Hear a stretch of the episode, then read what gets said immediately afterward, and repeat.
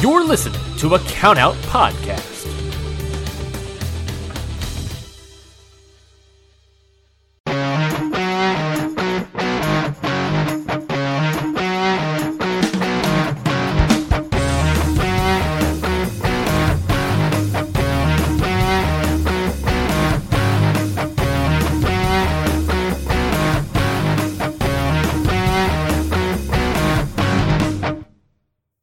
Everybody, to Ring Post Radio, the only show where, um, you know, even if even if there's like nothing happening in wrestling, we're still doing the show. But when like legit everything happens in wrestling, we're here. We're gonna cover it. We're gonna talk about it as much as we can in our, our, our limited time slot. So I'm Ryan Knightsey. I'm joined as always by Scotty. Scotty, uh, do you have anything quick to say before we get right into it? Because boy, howdy, what a week! Not the best week for me to be late. Uh, uh just have the adrenaline in my soul. Um, something about a pirate, and I like wrestling. All right, got it all in. Beautiful, beautiful. Something beautiful. about a pirate. I couldn't think of anything for a pirate. Ahoy, mateys! There we go. yeah, it's a big week. Like it's such a it was such a big show that we started cutting topics from the show. Like that's that's, That's how true. big last because it, just got more. It just got bigger and bigger last week. We cut two, Yeah. including a news item and a complete preview. So What was the other news item? Oh well, no one cares about that news item. shout out to Swerve versus Leo Rush, though, baby. yeah, I'm gonna. Oh yeah, we were gonna talk about Terminus, but that we cut that from the show because I'm going to I Terminus to ta- again. I got to talk about that though, so that's okay. yes, that I'm that that match. That's the match. that Yeah. seems like the match. Uh, I gotta look back at Though the I do see everyone on Twitter be like, please be a regular match. Please don't ruin it with the uh rules. I mean, I think it's gonna be. I mean, because that's to me, that's the most interesting thing, and that's like what is draws me about Terminus, because that's what Gresham can do. Is he knows how to do like just do your stuff within the parameters of the rules. Don't become Yeah. a technical wrestler. Just do your shit within the rules. Get your shit in. You know, just That's, re- yeah, that's gonna be. Swerve's first televised match.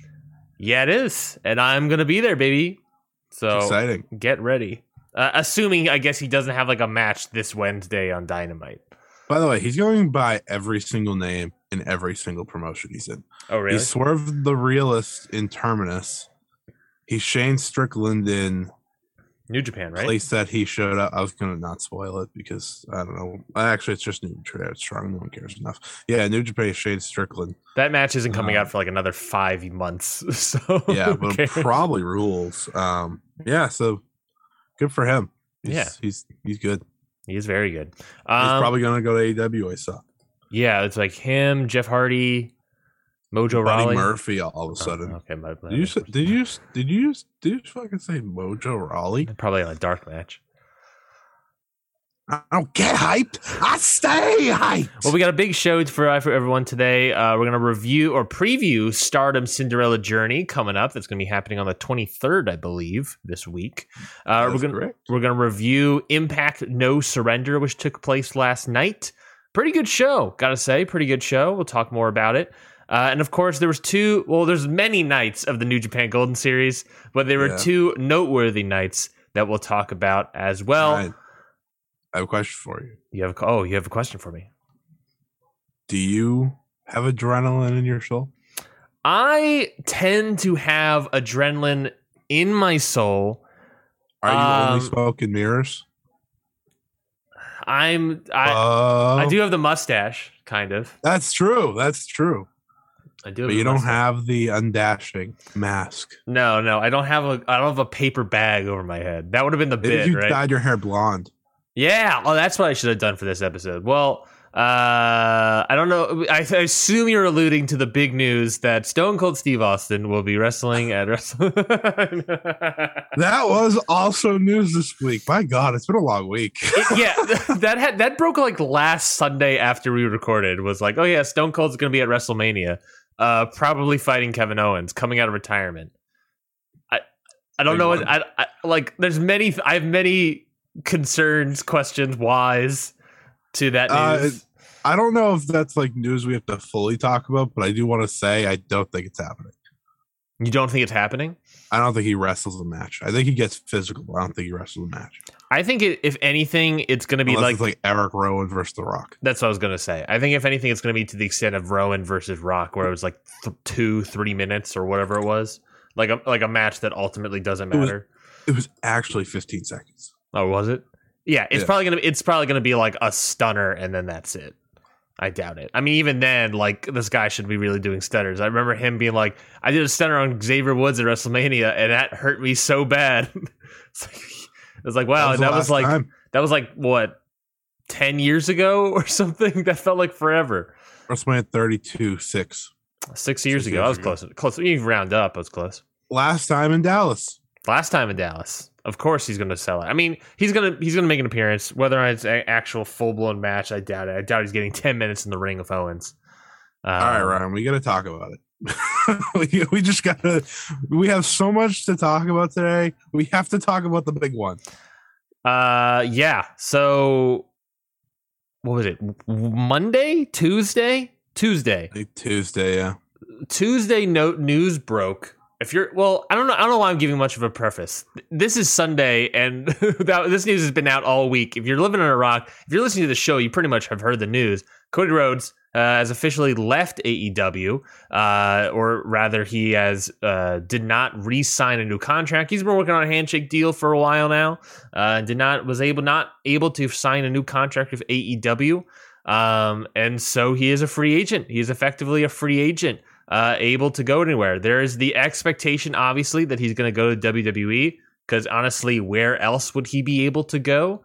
Uh, obviously, everyone else will take him, but no one will give him that that million dollar contract that he's probably would be searching for. Um, and yeah, and you know, just more and more news broke out from there. You know, we have the thank yous from everybody. There was the initial days of denial of whether just figuring out if this is work uh, or not. But as the days went on, it just became more and more real that, oh, yeah, he's just gone. You know, there's, you know, loss of booking power in 2020 uh, or t- was it, 20, 2019 going into 2020 um, that really affected him. You know, obviously, you know, there's the whole EVP drama that seemed to have gotten better at the end there, um, but uh, ultimately uh, didn't seem that fruitful and then uh, there's the Omega interview with Meltzer that talked about how just his vision seemed to be completely different. But speaking about how Cody just seemed to be unhappy uh, in the company, not what he wanted it to be. Uh, and now there's that. And then like late last night, he like tweet uh, Instagram out a, a thing saying like this is what retirement looks like with a picture of his dog and his baby. And it's just like. Okay, hold on. Now is he retired? What what is happening? No. It's just Yeah. been a big, big week of Cody Rhodes news. So, Scotty, what after after it all, thinking it over for like a whole week, what's your takeaway? What's what are you thinking about this this news? I don't find much of it as shocking as a lot of other people do. And I think, you know, as time has gone on, some people are starting to like understand as more news pops out. But my entire thing with this is Cody Cody's always been a guy that, you know, he needs to prove everyone wrong and himself right. You know, he believes in himself more than anyone, which is good. You know, that's good as a human being. You should always do that. But I always had this part of me that depending on how AEW went, depending on how his career went in AEW, he was always going to want to go back. He, there's part of him, and you could tell just by his personality, that needs to prove himself in WWE. There's still wrestlers out there that feel that way, believe it or not. There's Yeah. not as many, but a lot of wrestlers still feel they need to make it in the one, especially if they've been there before. And Cody's entire career before leaving was WWE. That's where he started, that's where he trained, that's where he pretty much grew up because you know by then Dusty was pretty much in uh, WWE by then, um, more full time. Yeah. Um, So I don't find that too shocking.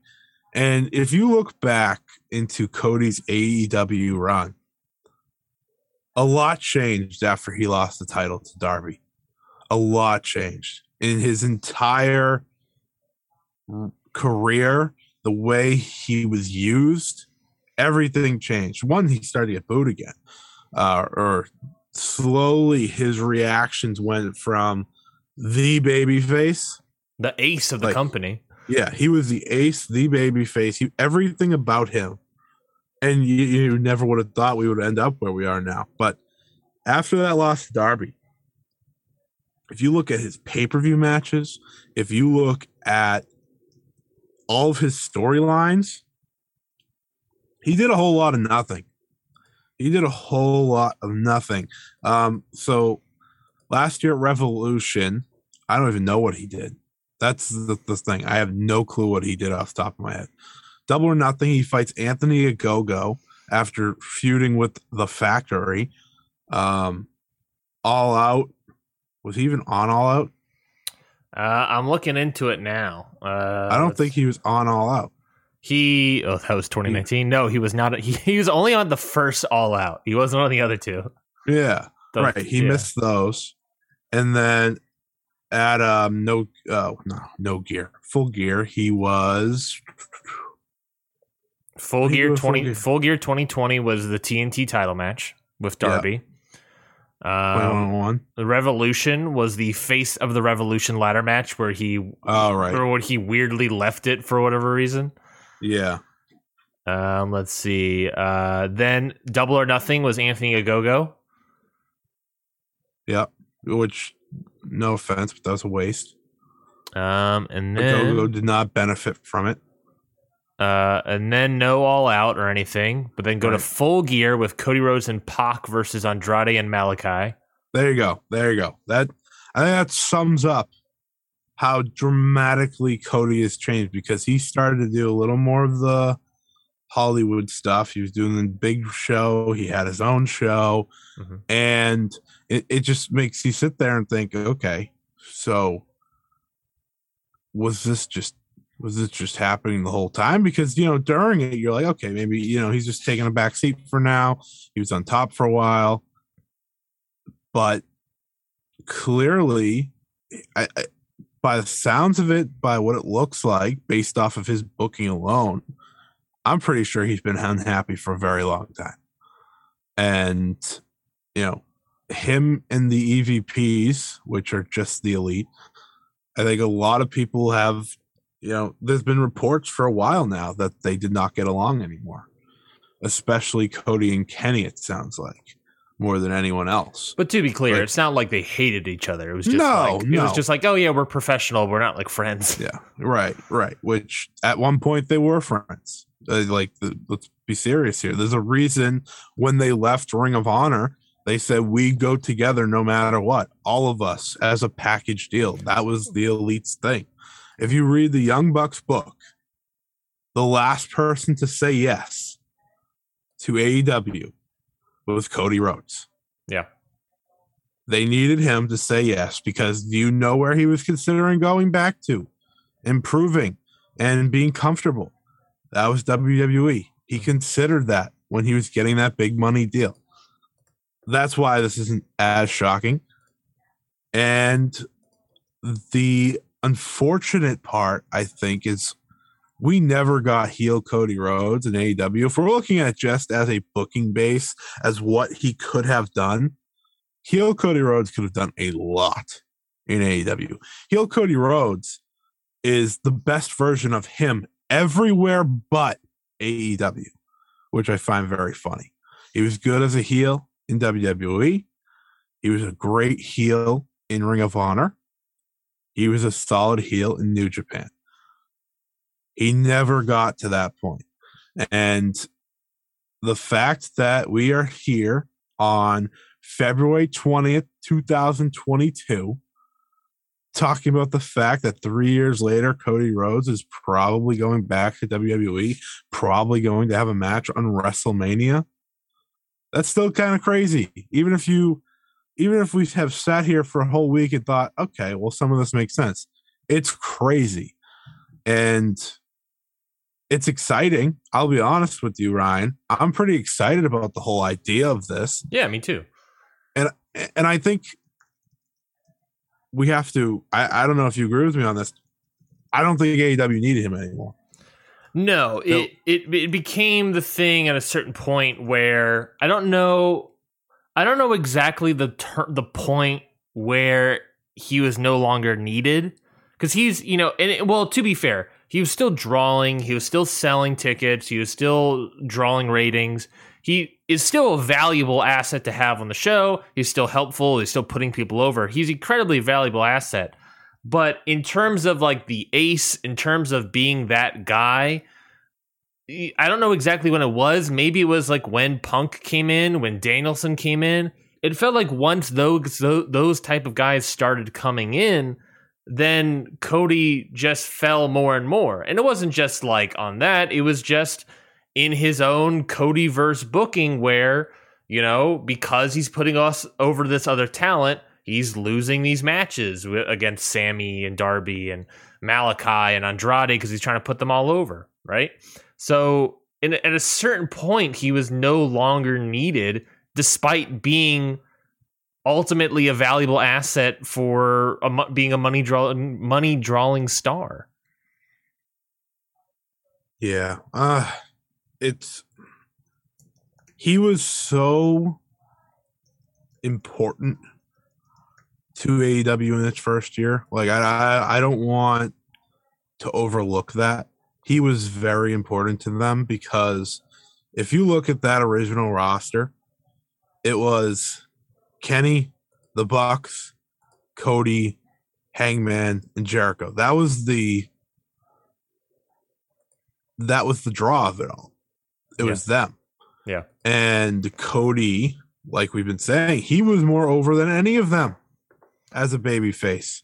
I still Heyman was nowhere close. I still have fond memories of that of that Cody Rhodes Jericho match build up with Cody Rhodes coming that cutting that insanely great promo mm-hmm. in the mm-hmm. middle of the ring. That I believe that was the reveal of like I'm not ch- if I lose this I'm never challenging again. Which yeah. to to an extent was great. It was a great idea, but also in hindsight, uh, you know, deterred the amount of things he can do on the roster. Yeah.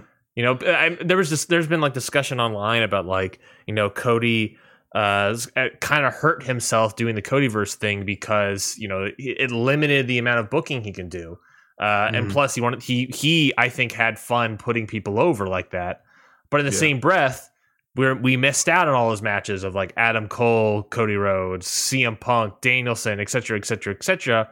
because he they're in the world title picture. Cody isn't. So there, why why why should we see this match except, and, except just for seeing it? And he just he didn't want to go heel. He did not want to go heel in AEW. Now, do I think that if he were to debut on Monday Night Raw tomorrow, he would potentially be willing to be a heel?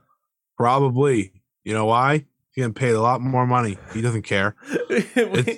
you and I talked about this over Slack, where it was just like, so it looks like it comes down to, you know, because he can obviously, you know, him and AEW can come to some sort of agreement, obviously. But it looks like it came down to like, well, do I want just a little bit more creative freedom? Because no matter what, he's not getting any booking power. You know, right. unless he's taking right. over NXT, which I doubt.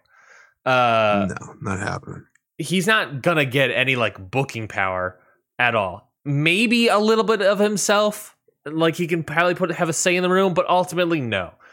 And it's gonna be the same boat with with you know it's not gonna be any different than what it was with a with AEW, where you, maybe you have some creative control, but ultimately gonna do the thing. He's not gonna be able to cut his own promos. He's gonna have more creative freedoms in AEW. However, he's easily gonna get another like two million dollars probably at least per year per year on his contract. so you know, it's the other thing. I mean, there, it, there's one thing for the bags. There's another thing for like morals and all that stuff. Like, you know, I don't, I don't know what. Co- it's really hard because he's a wrestler, right? I don't know what Cody yeah. feels about all these things, but it does definitely feel like a betrayal to the AEW audience of like, he's going back to like that. The part of I'm thinking about going to WWE is the the whole thing about feeling like a betrayal. You know, you have years and years of him like dogging on them, despite still respecting the company and pr- like you said, I agree, probably wanting to go back. But at the same breath, like Cody, like Kenny Omega said on the Meltzer interview, he was the guy pushing this anti WWE sentiment. He was the guy moving that that that flagship yeah. towards the towards the line of just, you know, screw this other company. We're the better one. We're different. We're better. And this is why we're better.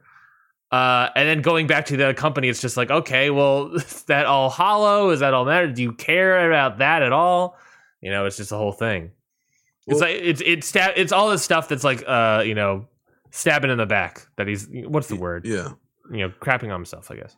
One thing that I've seen you know, as the week has gone on, especially after the Kenny interview, is you know people posting like BT uh BTE skits of like them making fun of WWE, and I'm like, I do think it's different. Um, that wasn't that wasn't elite Young Bucks Kenny versus WWE.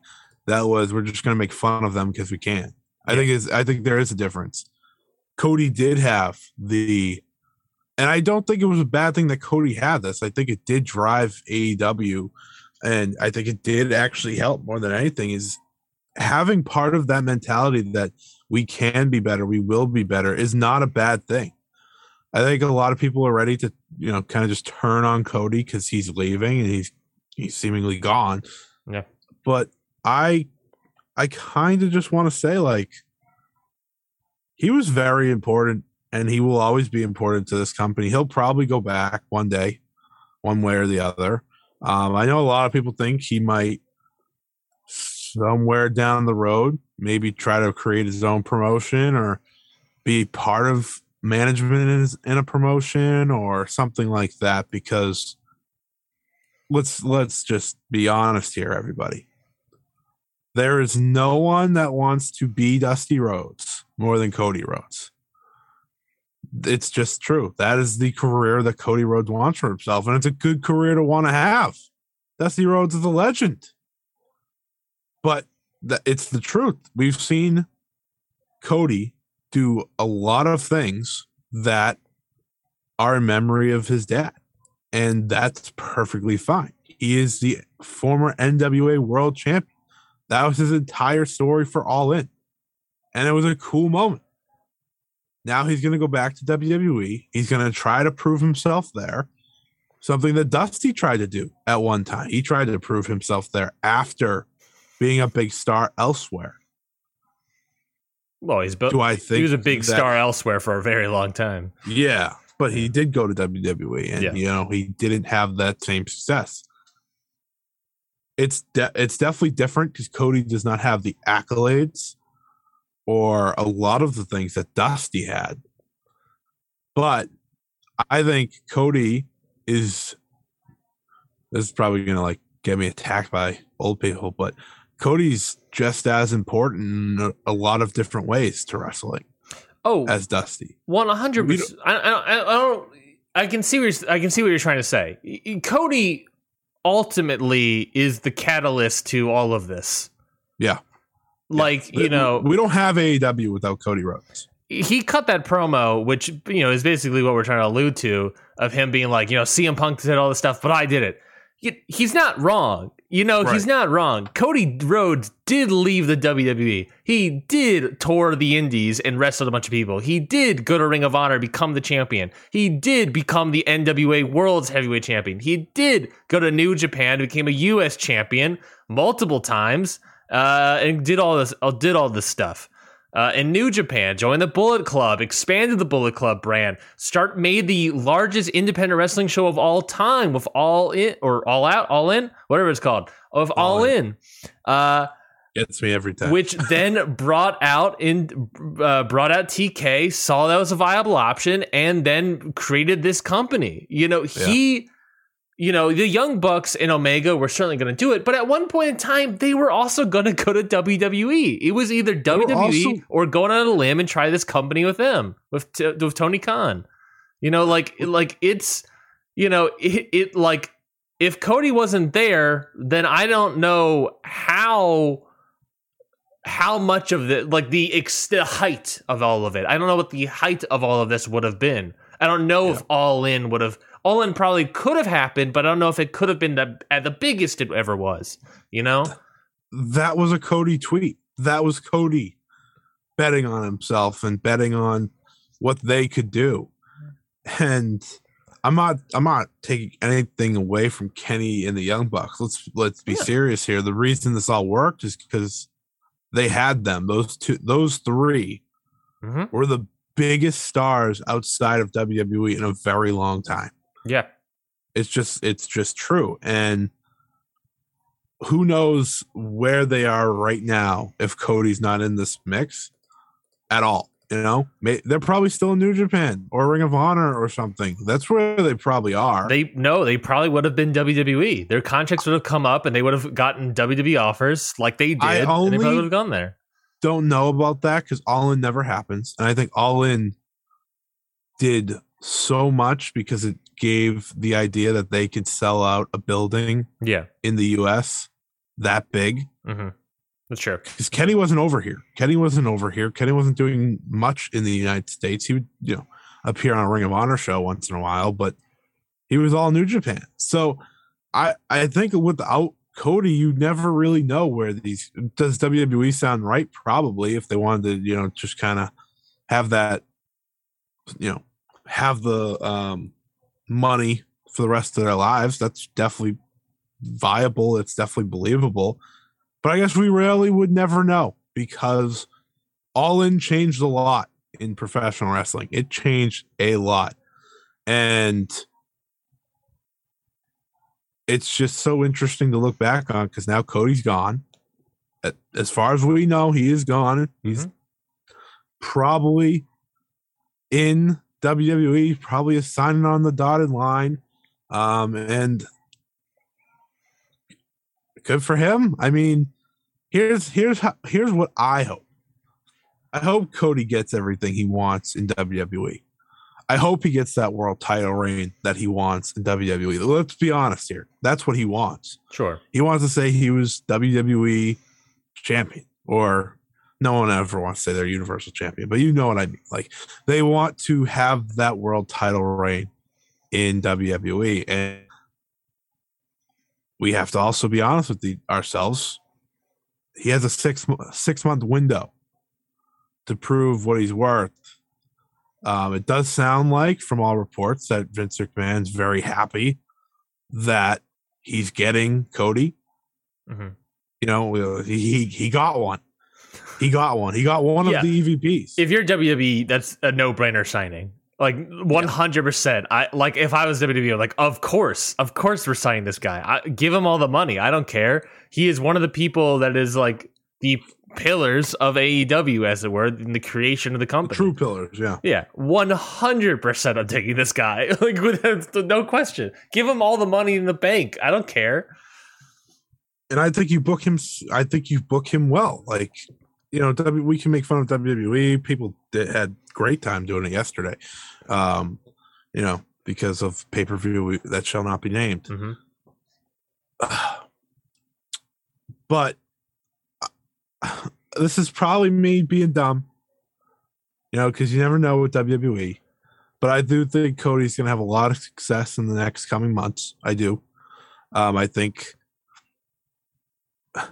I give it a six month window because there is a point that Vince McMahon gets bored with you unless your name is Roman Reigns or Brock Lesnar or you're one of the top women on the roster. If you if you look at the WrestleMania Backlash um, poster, for example, their biggest stars are on that. It's Roman Reigns, Brock Lesnar, Becky Lynch, Ronda Rousey, Charlotte Flair, and Sasha Banks. Yeah. That's just the truth. Those are your biggest stars. And I would say I would say like Charlotte Flair is last on that list. I'd probably Like, put Bianca Belair over her, truthfully, but you know, she wasn't in the title picture yet at the time that they released the poster. Sure. So, Sure. whatever. And Sasha Banks is, you know, she has her own name outside of WWE. yeah. But th- but that's the, that's the whole point. Cody has a real chance to be one of the top male stars now in this promotion, in this company, Yeah. very quickly because Cody's a It's a smart guy. You look at the roster there. You look. You watch the Royal Rumble. See that there is practically no one. Uh, he can easily Yep. walk in. Now, are you confident that WWE can pull it off? nope. Yeah, me neither. I, I I'm not. I'm confident that Cody has something in his deal that if he doesn't like it, he leaves. Oh yeah, got that classic Rey Mysterio contract where it's uh after six months. You know, if I don't like it, I'll leave. Which The Young Bucks were offered that when they were uh, getting contracted by uh, Triple H. Yeah, I, I, I would love that. I would love that contract. And then because then Cody Rhodes just uh, stays in WWE for six months and then he leaves and goes back to AEW. Because because after you know, assuming he does a WWE run, which I think more than likely is a lock. Uh, you know, hit after the WWE run, if it's only there for like six months or two years or whatever, AEW is going to call him back up and be like, "All right, buddy, let's let's let's have you in." Um, I do think it's very interesting, like the money aspect for AEW about like Yeah. you know because presumably they don't have enough money. There was like a report saying from a report from Wrestling Observer saying that there's a high end uh, WWE wrestler that was like they were offered an AEW contract and they and they don't think that AEW will ever be able to or that contract that they were offered, whatever, they don't think they'll ever be able to hit the highest of ho- contract offers WWE can offer, which is totally Yeah. true. Um, Well, that's yeah. yeah, but but I was I'm thinking to myself like watching like you know Bryan Danielson and CM Punk coming in, like the report saying that Jericho and CM Punk are the highest paid wrestlers in AEW. You know, seeing all this stuff, and, and Cody probably being like, "Hey, I want part of that pie as well." Which you know, I don't blame him. I also don't blame TK for not giving him the whole pie because, as far as as far as we know, Cody. Well, there's the whole other aspect that Cody is also an executive of the company. So we have an executive of the company leaving. Yeah. Um, but because he's no longer like the booker, does he really need to get that EVP money? Really? Like, why don't you just pay him as a wrestler? Yeah. Th- but then that also makes me concerned for Omega and the Young Bucks at the end of their contract extension. And then there's also the other thing of I think they'll be fine. I think they'll be fine too. They're Uh, more important. No offense, but they are more important. Can I also just bring this up real quick because I just I've been thinking about this a lot. It's nothing really to do with anything. It's it's maybe kind of a diss, but I think it's a fair diss. Um, Cody does not have the ace title anymore in AEW, right? You know he hasn't had it for a while. But I think Cody has more value in the company to me as a fan than Chris Jericho. Well, yeah. But we gave Chris Jericho the contract extension, the last contract extension, and not Cody. I'm saying Mhm. if I was TK, I would have flipped it. I would have Yeah. I would have let Jericho walk if he wanted to, give him a different deal uh, if he wanted to, and then give the extension to Cody. I think Cody, despite all everything that in the company, I think he has way more value in the company than Chris Jericho has. I, I, I the same points we made at Cody Rhodes. and saying- Currently, absolutely. yeah, the same points we made at Back Cody when they Rhodes. that- started, different. yeah, the points about how uh, Jericho uh, Cody isn't someone that like is as important. You know, he's not, he's making stars, whatever. Jericho, it's Jericho has gotten to the point of like also just being kind of annoying on the show. but he, but both guys were both guys were draws. So it's like to me, it's like if I. To me, it almost came down to like, do I pick Jericho or Cody? And I would have picked Cody to stay Yeah. if I was TK. Well, the report of the highest paid was Chris Jericho and CM Punk. Yeah. that was a report this week, and one one I'm in agreement with you. I think if you look at both of them, I enjoyed uh, uh at least as of the last couple weeks, months, whatever. I enjoyed when Cody was on the show for the most part. Yeah. Every time Chris Jericho's on the show, I kind of want to shut it off. Like he he's legitimately bringing it down, and I think Tony Khan needs to know that Chris Jericho is going to go back to WWE and retire. Like that's Yeah. happening. That's It- just it's the truth, and it should happen. That's what should happen. He should not end his career in AEW. No offense, It's But just- him going back to WWE hurts AEW less than I think Cody going to. WWE. It sure does. It sure does. But Chris Jericho probably doesn't get in many fights with them or anything. And that's probably the truth. That's probably the difference. That's probably the difference right there. The million dollar the million dollar difference. Cody's 36 years old. He's still got he's right in his prime. He has a lot of good years left if he wants to. And yeah, I, I'm I, I'm definitely in agreement with you. Um, I have this last point, then we can move on, of course. Sure. Is if you look at the AEW roster right now, right? They had all out, maybe the best pay-per-view ever Mm-hmm. For the AEW, one of the best ever overall in wrestling. Cody didn't touch that shit. No. Cody was an afterthought. Cody wasn't thought of on that show. He was not. He was not part of it. But uh, if I'm not mistaken, wasn't that the birth of his daughter? Yeah, I believe so. Uh birth of his daughter. And I think he was away taping I'll look. I'm gonna look into that. Look or into the next big but he was. But you're right. Ultimately, he wasn't on the show. He wasn't on the show. And what they managed to do was get people talking, get people into it. He was the bad part of full gear. That match was useless. Let's be serious here. That tag match was nothing. That was bad. No one cared about it. That's a bad match. We have reached the point in AEW where they don't need Cody Rhodes. And Cody Rhodes doesn't need them. That's why this is happening. Think of all the baby faces on AEW right now, Ryan, that are or have gone above Cody Rhodes in the past year. Hangman Page, CM Punk, Eddie Kingston. Like, do you want to talk about a guy that's just, you know, kind of used AEW to the best of his ability by just being him? John That, Moxley. that pop from last Oh. Wednesday for Eddie Kingston, maybe like unbelievable. I went back and it, I watched it a few times and I was like, this is one of the biggest pops like we've seen in a very long time. Like debut or not, doesn't matter. Yeah. This was massive. Uh, but the, I just named four right there that I think are, you know, just far and away above Cody right now. And there's so many others. There is the Pillars, Darby Allin. There's Jungle Boy, who people love Mhm. the, the entire roster right now is stacked. Let's just be serious. And I'll add in, Wardlow. Wardlow. I'll add into there is that you know, look at the amount of people that uh, have signed or are planning to sign with the company since you know, kind of the news broke out. Right, Keith Lee, you know, Nick Wayne. You know, that's a, pro- a prospect, but Nick Wayne, uh, Swerve, Buddy Matthews, Jeff Hardy. You know, at the same breath of I would have taken Cody Rhodes over Jericho. I mean, you know, either way, you got five people coming into your roster by kicking off someone one person's Jeff Hardy's contract. be one of your biggest baby faces. That's Yeah. Jeff Hardy. Swerve is going to be a big baby face. Swerve can also play heel. Uh, Nick Wayne is a huge prospect. Buddy Matthews is going to be a great addition to uh, House of Torture, whatever it is, House of Black. House of Torture.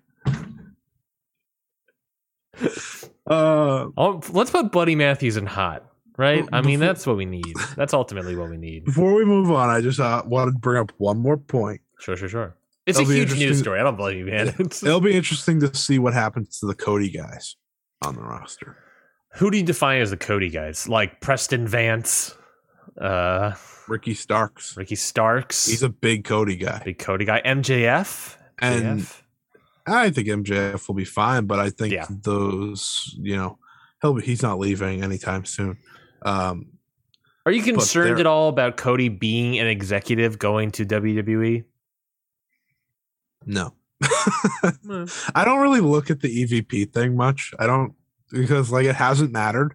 They've been very adamant, like in every report we've seen, being an EVP is just the title. Kind of like when Triple H made that uh joke once upon a time, like you know, just because you have the title doesn't mean anything. well, it turned out not to mean anything. Well, Uh, the, the concern I would have is that he was still there at the inception. Like, I wonder. The question is like, how much does he know? Like, doesn't he doesn't have like he didn't have like the power necessarily, but like oh, he might know like commercial like commercial deals and TV contract deals and and contract price deals with all the wrestlers. I don't think that's something Cody would just spew. And I think, especially over the last couple months, he probably knows a lot less than uh, we're probably. it- it- He's just he seems to be have pushed out of the bubble. Yeah. and I think everyone was. I think this is all TK now. You know, when it comes to booking, when it comes to those types of deals, it just seems like it's a TK thing now. Yeah. and it should be. Let's be honest. It should be a TK thing. It shouldn't be a top roster members know these types of things. Like, I'm I'm sure CM Punk doesn't give a shit. like Yeah. he's probably like, I'm here. I don't I don't care. Yeah, and Um, even if even if it was like the top roster members, you know, Cody, Omega, Bucks, like booking stuff along with TK, at some point they were gonna, you know, either leave the company or uh or just like retire and then it'll eventually just become TK. so it's like this is Yeah. all headed this direction.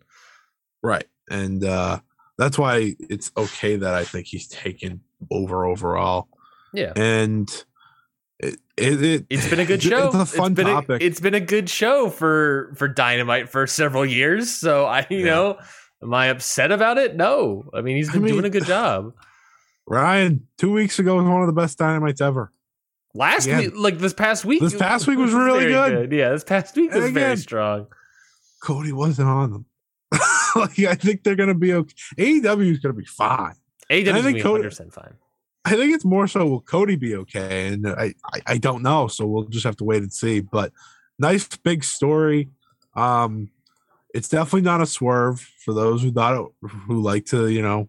Is it a swerve? No, I don't think it's a swerve. I think I, I'll be honest. I was the guy in like the work camp at the very beginning. Ultimately, and to be fair, that that work camp at the very beginning for a lot of people is the first stage of grief. You know, it was a lot of denial. Uh, so like that's that's really what the work outcry was was people just be like there's no way this is true. Because to me the big like red flag was going to WWE I was like there's no way that part of it is true. I can see him not renewing a contract but going to WWE what the hell are you talking about? And then you think about it and you're like okay that's really the only place he could go if he wanted to go anywhere. It's just at the very beginning, you know, because at the very beginning there was all these other like red flags. You know, there's the Sammy Guevara vlog bit. There's the uh, uh, oh the the EVPs were getting better along. You know, there's all this other stuff that you know this is how much money they make. You know, there's all these other things that are like that eventually been red flags. But as time proceeds, it doesn't look like it is much of anything. And then this also the the recent retirement Instagram post is very much like another red flag of like what is this? What does this mean? I do think he wants to retire from the ring before like the age of forty five. Yeah. Um, so it'll be interesting to see how he spends his last couple of years. It'll be really interesting to see what he does in his next chapter, whatever it may be. Yeah. Um, yeah, but Cody Rhodes, how about that? He continues to make news. And this is, of course, this is one of the biggest news bites in a very long time.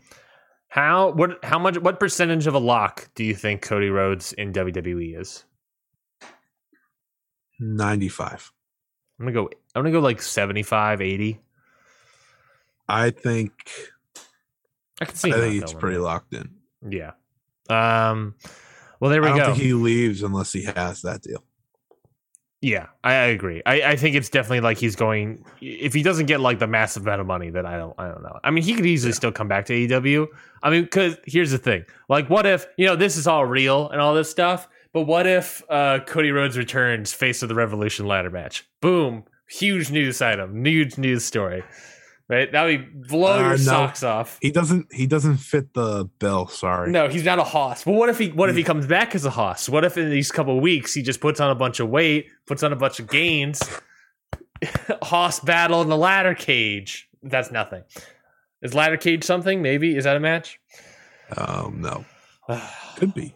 Well, look. Well, or he just stays small and maybe gets a little bit smaller because the Nope, Hosses nope, need some. not allowed in Well, the Hosses not allowed in need someone to throw someone around. All right, know? Rey Fenix exists. That's true. That is true. Um, well, let's move on. Uh, there was also another, uh, along with the Stone Cold news, I guess, another big return to the ring coming up over on the other side of the sea. Um, Stardom has officially revealed their mystery gal. It happened to be Kairi, former Kairi Hojo, Kairi Sane uh, from WWE, is back in Stardom, just as Kairi. Um, Scotty, you have been ecstatic uh, all weekend about Kairi's return, not only to wrestling but to Stardom. Uh, what do you think? Yeah. Uh if anyone has watched Kairi Sane, you have no idea how good Kairi is at wrestling. You don't. She was very good as Kairi Shane. But when she was Kairi Hojo, she was one of the best. And this is huge because how many times, right, Ryan, do you see a wrestler of pretty, you know, notable name go to WWE and then go back to their much smaller promotion that is now growing to becoming a major big promotion. This is very Yeah. unique because a lot of the time you'll get like I don't know, say EC3, you know, he goes to Impact, bets on himself, does really well, goes back to WWE, gets released, goes back. Kairi didn't get released. Like, and, everyone needs to know that Kairi did not get released. She wor- she stayed there. She's all nice words about WWE because they let her go home. Mm-hmm. Let her go home, her and just her contract. contract ran out. Yeah. They let her go home, and now, and now she is going back to if AEW is the hottest company in the world, Kairi's going back to the number two hottest company in the world, and she's joining a roster that just had one of the best years a all women's promotion has had in a very long time Mm-hmm. and she the the beauty of all this is she's wrestled like three people on this current roster Yeah. and now she's not only back but she's in the mix Yeah. they took 16 minutes ryan to put her into the mix of Mhm. this roster she already feels like a roster member uh she has multiple anyone- multiple matches lined up already. Yeah, she's got her entire Ryogoku Sumo House show, and her being there only helps stardom. Yeah. There's a lot of fans that know Kairi from her WWE days. One, they have no idea about her uh stardom days. They just probably have never seen them. That's gonna International bring international star bringing more eyes to Stardom. That at the end of the day, that is what's happening. This is this is the second biggest person you can bring in. Oh, sorry. I think I think the second part number one because Io Shirai is at one at one point she was star, um, but the excitement is she's gonna have matches she's never had before. She's seemingly going back to. uh, We'll see how full time it is. I don't know if she's gonna be on every house show, but she's back. This isn't a all right, I'm gonna wrestle this one show, then go off into the sunset. And I'm happy she's going to be able to go off into the sunset in the right promotion in her own way, rather than just being attacked by Bayley in the middle of the performance center with no fans. Like that was that was something that, you know, I think I, I think that's part of why I'm so excited alone is she gets to finish it her own way. Uh, Yeah. She's in the shape of her life. If anyone hasn't seen the pictures, Those is- guns, dude. Yeah. She's yeah, that's what happens when you open your own gym. Uh, she is absolutely jacked out of her mind. Yeah. Um, she plus, like a she year, has her first match. plus like a year or two of healing. Yeah, You know, which is big time for her. She has a lot of miles. You know, she may not have many years, But those starter matches she was having, if you watch them, you're like, oh, I understand why you took retirement instead. Yeah. WWE. Like she, when she wrestles in Stardom, she goes all in, and and she already has a match. She already has her first match. That's how long they took, and she's facing she's facing Tam Nakano Unagi Sayaka because you know Unagi's gonna assess over here. Uh, Unagi, by the way, played stupid. She had no idea what WWE was when Kairi said it. She was like, "I don't know what that is." The Um, the, the Tomohiro Ishii effect. I don't know what that is. I don't know what you're talking about. um you know and it's it's just exciting it's so much of it is exciting and Yeah. It's like the it's the opposite of the cody thing like cody's leaving and that was the big news the big news here is kairi is this is a big power move for stardom that they were able to bring in kairi Yeah. because let- let's let's remember Kenny Omega said if AEW had their first pick for the women's division, it would have been Kairi. Yeah. But she, you know, she wants to be back in Japan 1st and Mhm. foremost.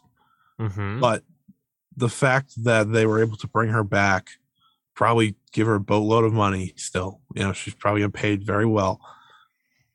And she's gonna only just help this roster grow. You know, Kairi's coming in. And you're telling me Kairi's some- that uh, AEW, when uh, borders open and COVID is at least better, pro- maybe in the summer, um, AEW is not going to shove a boatload of cash Kairi's way to be like, hey, I don't think she will. What? No, just just be like, hey, States. show up once, one match, face Oh, maybe. face. I Uh, see it. I don't know, uh, Brit. I don't know. I mean, Bea Priestley was on AEW and she was uh yeah, World of Stardom champion, so you never know. yeah. Um, Britt Baker versus Jamie Hayter.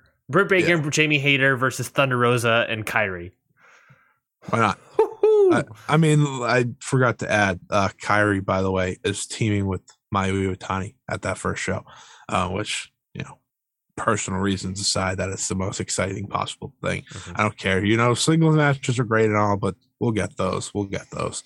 Um, it, it's just, it's just, it's so exciting. Yeah. Plus the Star- continue the Stardom made the move.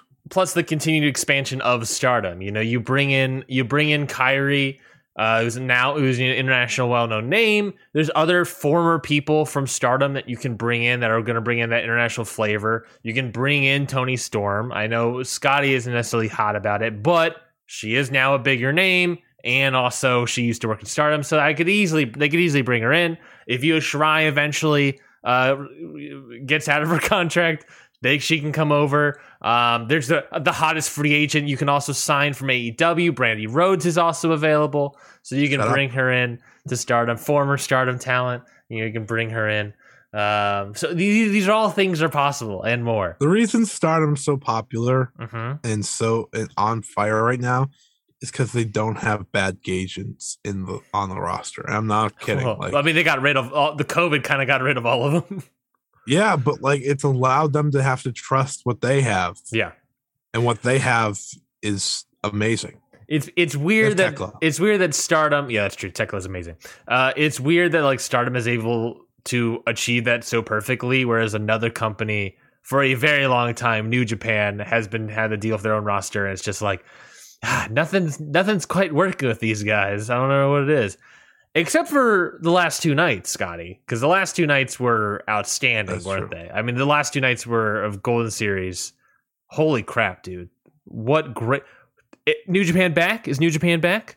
I I left the main event of I guess technically today, even though I did not go to bed before I watched it. I, I did not know how early it was on. Mhm. I was like, oh, New Japan's on now. Like usually they don't start till like 4 a.m. Eastern. Yeah. and they Yeah. and the show was over before 3:30. So that was pretty cool. Uh, I walked away from the main event. I was like, I think I think the New Japan we all love is like it's it's it's almost it's almost back. Oh, almost. All almost because you still have to work through the limited roster and whatnot. Mm-hmm. But but but Japan has opened its borders. I saw this week, so that's a start. and did you hear? What? Did you miss this announcement? The New Japan Cup. New Japan Cup. Oh, yeah, the 48. 48 participants Right. of the New Japan Cup. If I have never seen a bigger Yeah, announcement 36 roster members. Yeah. I've right never now. seen a bigger announcement of 100% we're bringing in outside talent for this thing. I, you know, I'm, I'm, you know, there's the possibilities are there. You got AEW talent, you got Impact talent, you got Strong talent, you got Noah talent, All Japan talent. I think I saw somewhere that All Japan and New Japan are finally doing a show soon. Yeah, they're doing a 50th anniversary show. So you can bring All Japan, New, New Japan, Noah, Strong, AEW, Impact. I don't know. I don't, MLW. Who gives a shit? Let's bring them all in for this for this for this thing. Let's bring in juniors. Let's bring in Lio Rush. Why not?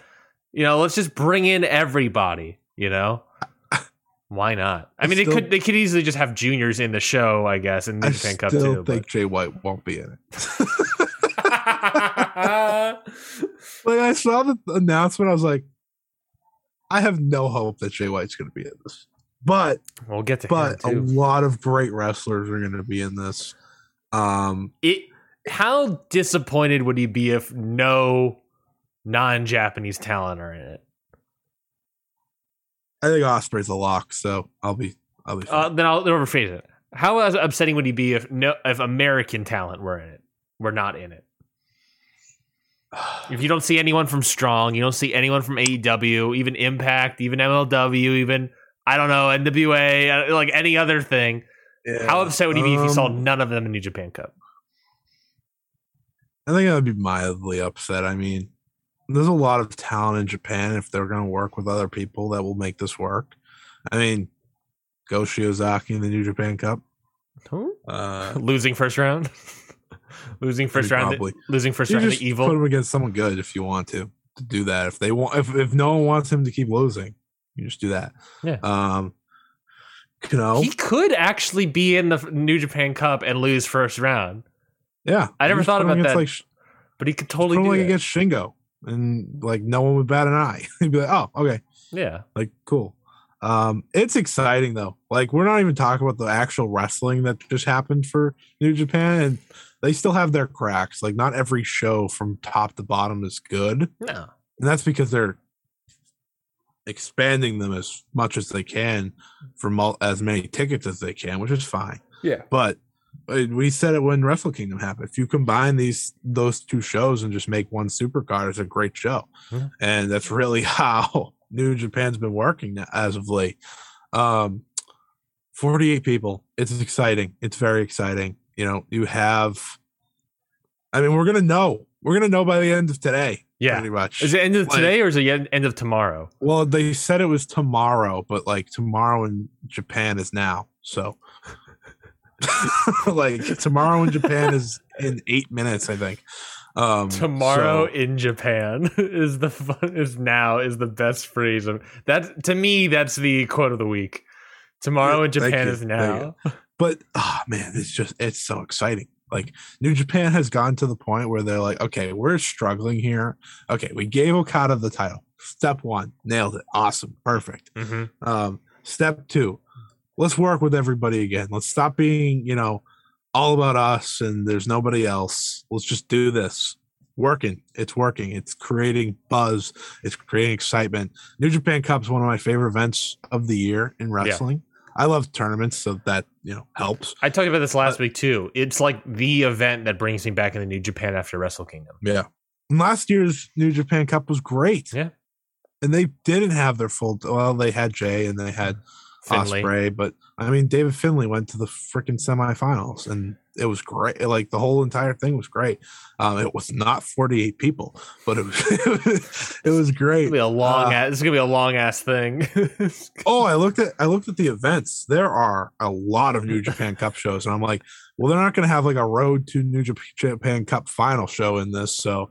These are all like tournament matches, um, which they have to clearly stretch out, seeing there will be 24 first round matchups. there are uh 12 oh sorry my mistake 15 nights of new japan cup Uh, spanning Uh, that's by far the most ever. the oh my god spanning practically the entire march for them the entire march it is literally march is the anniversary event on the 1st of march Then from the second to the 27th, all New Japan Cup. The only other non New Japan Cup happening in between that is a strong taping. Interesting. Uh, All it it is that's it is New Japan March Madness season, baby. Get It those is. brackets ready. Get We're the gonna do madness going. next week. I'm assuming we get the full bracket, Ooh, right? You're right. We'll Not probably just participants. uh we'll pro- uh, yes, probably. I mean, there's. I'm there's gonna a, print one out. I'm gonna fill it out, and we're gonna go through it on. I'm gonna I'm gonna set up a whiteboard. Uh, yeah. so I'm gonna, I'm gonna be real uh, in depth with it. Gonna, gonna be like that uh picture uh picture of like Charlie Day. He's like when he's like pointing at the thing. Uh, but let's talk about New Japan Golden Series. Obviously, they had two great nights uh, for the past two nights. Uh, I didn't watch the 15th night, which was the uh, one this morning for us. Uh, but Scotty has. But I did watch last night. Well, the beer- the bad thing is I did watch it, so I was late to the show. it, it happens. It happens. No worries, Scotty.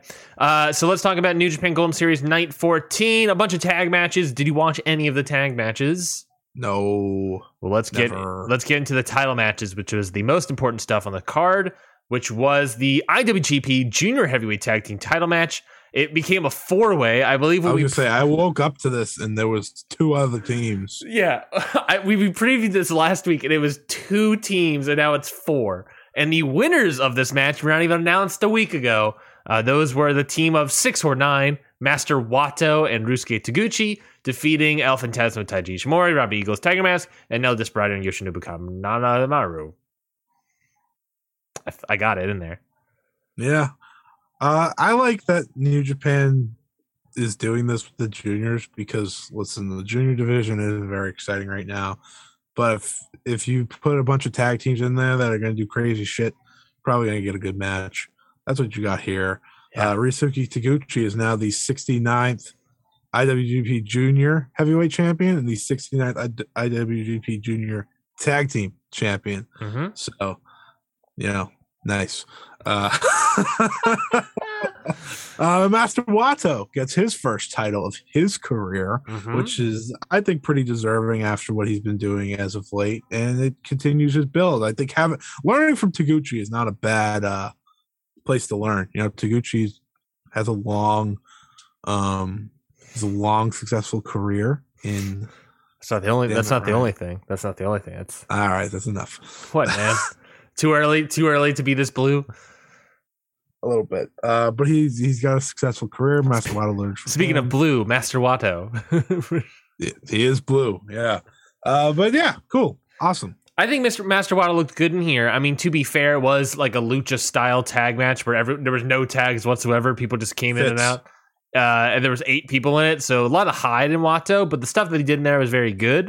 Uh, I I thought everything in there was very strong. Tiger Mask, boy howdy, Tiger Mask, who just outstanding. Still, can you believe it?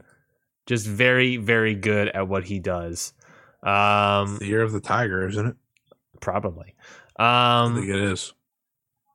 and just a lot of good exchanges all around. I mean, there's nothing that really like stuck out to me, but No, everyone did an outstanding stuff. The the what was it? The Robbie Eagles, El Phantasmo, Hurricane Rana into the crowd of people Yeah. was very strong. Um, but yeah, no, that's in the United States. oh my mistake, my mistake, my mistake. Um, Okay. but this was yeah, it was a very good match. I Sure. really enjoyed it. Sorry. Yeah, I like. I think adding two more teams definitely made it far more. I was not going to watch it if it was just the two teams, but I saw that it became a cluster, and I was like, ah, well, we don't love a nice cluster. Yeah, to 100%. Um, next up was the IWGP Tag Team match.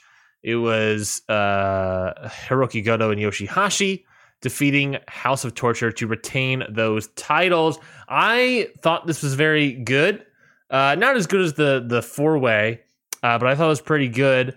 Uh, what I did like about this the most is, or is was that um, uh, Yoshihashi and Goto and all of Chaos of Yo and Ishii there not putting up with Evil and Yujiro's BS. You know, it started with that Yeah. lumberjack match, and here it just continued. Like Did having, you watch that lumberjack match? I did watch that lumberjack match. I thought it was pretty good as well. Evil wrestles. He can. He can. Who who would have Very well. it? They went Haas, and who doesn't love a little Haas? But that's also what works great, and I think that's what New Japan's r- realized here with with Chaos and and uh, House of Torture is that you know House of Torture needs to be fought back.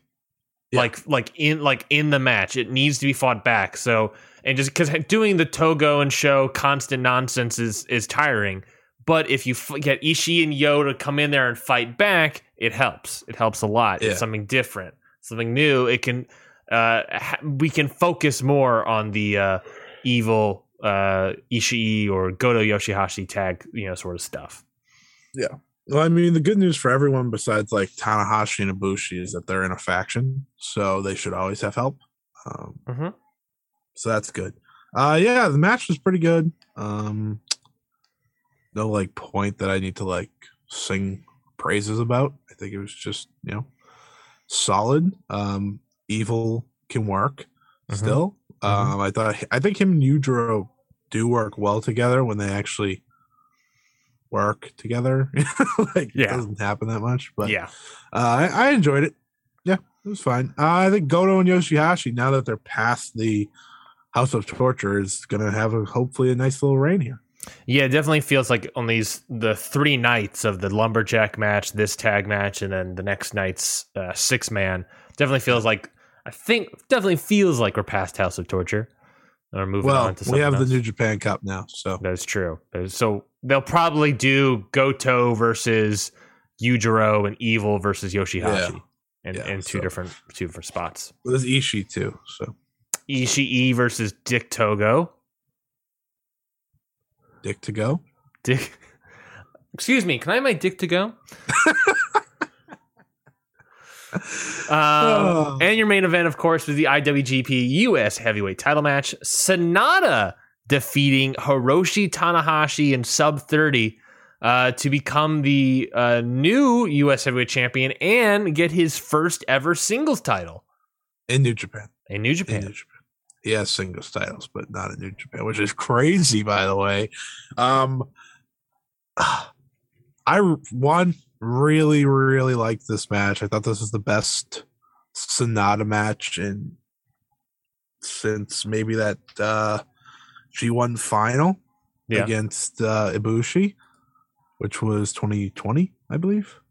2020 sounds right. Sounds right. Um, uh, I think that was it was probably his best match since then. Um, and you know he's in there with Tanahashi, so like Tanahashi's a master.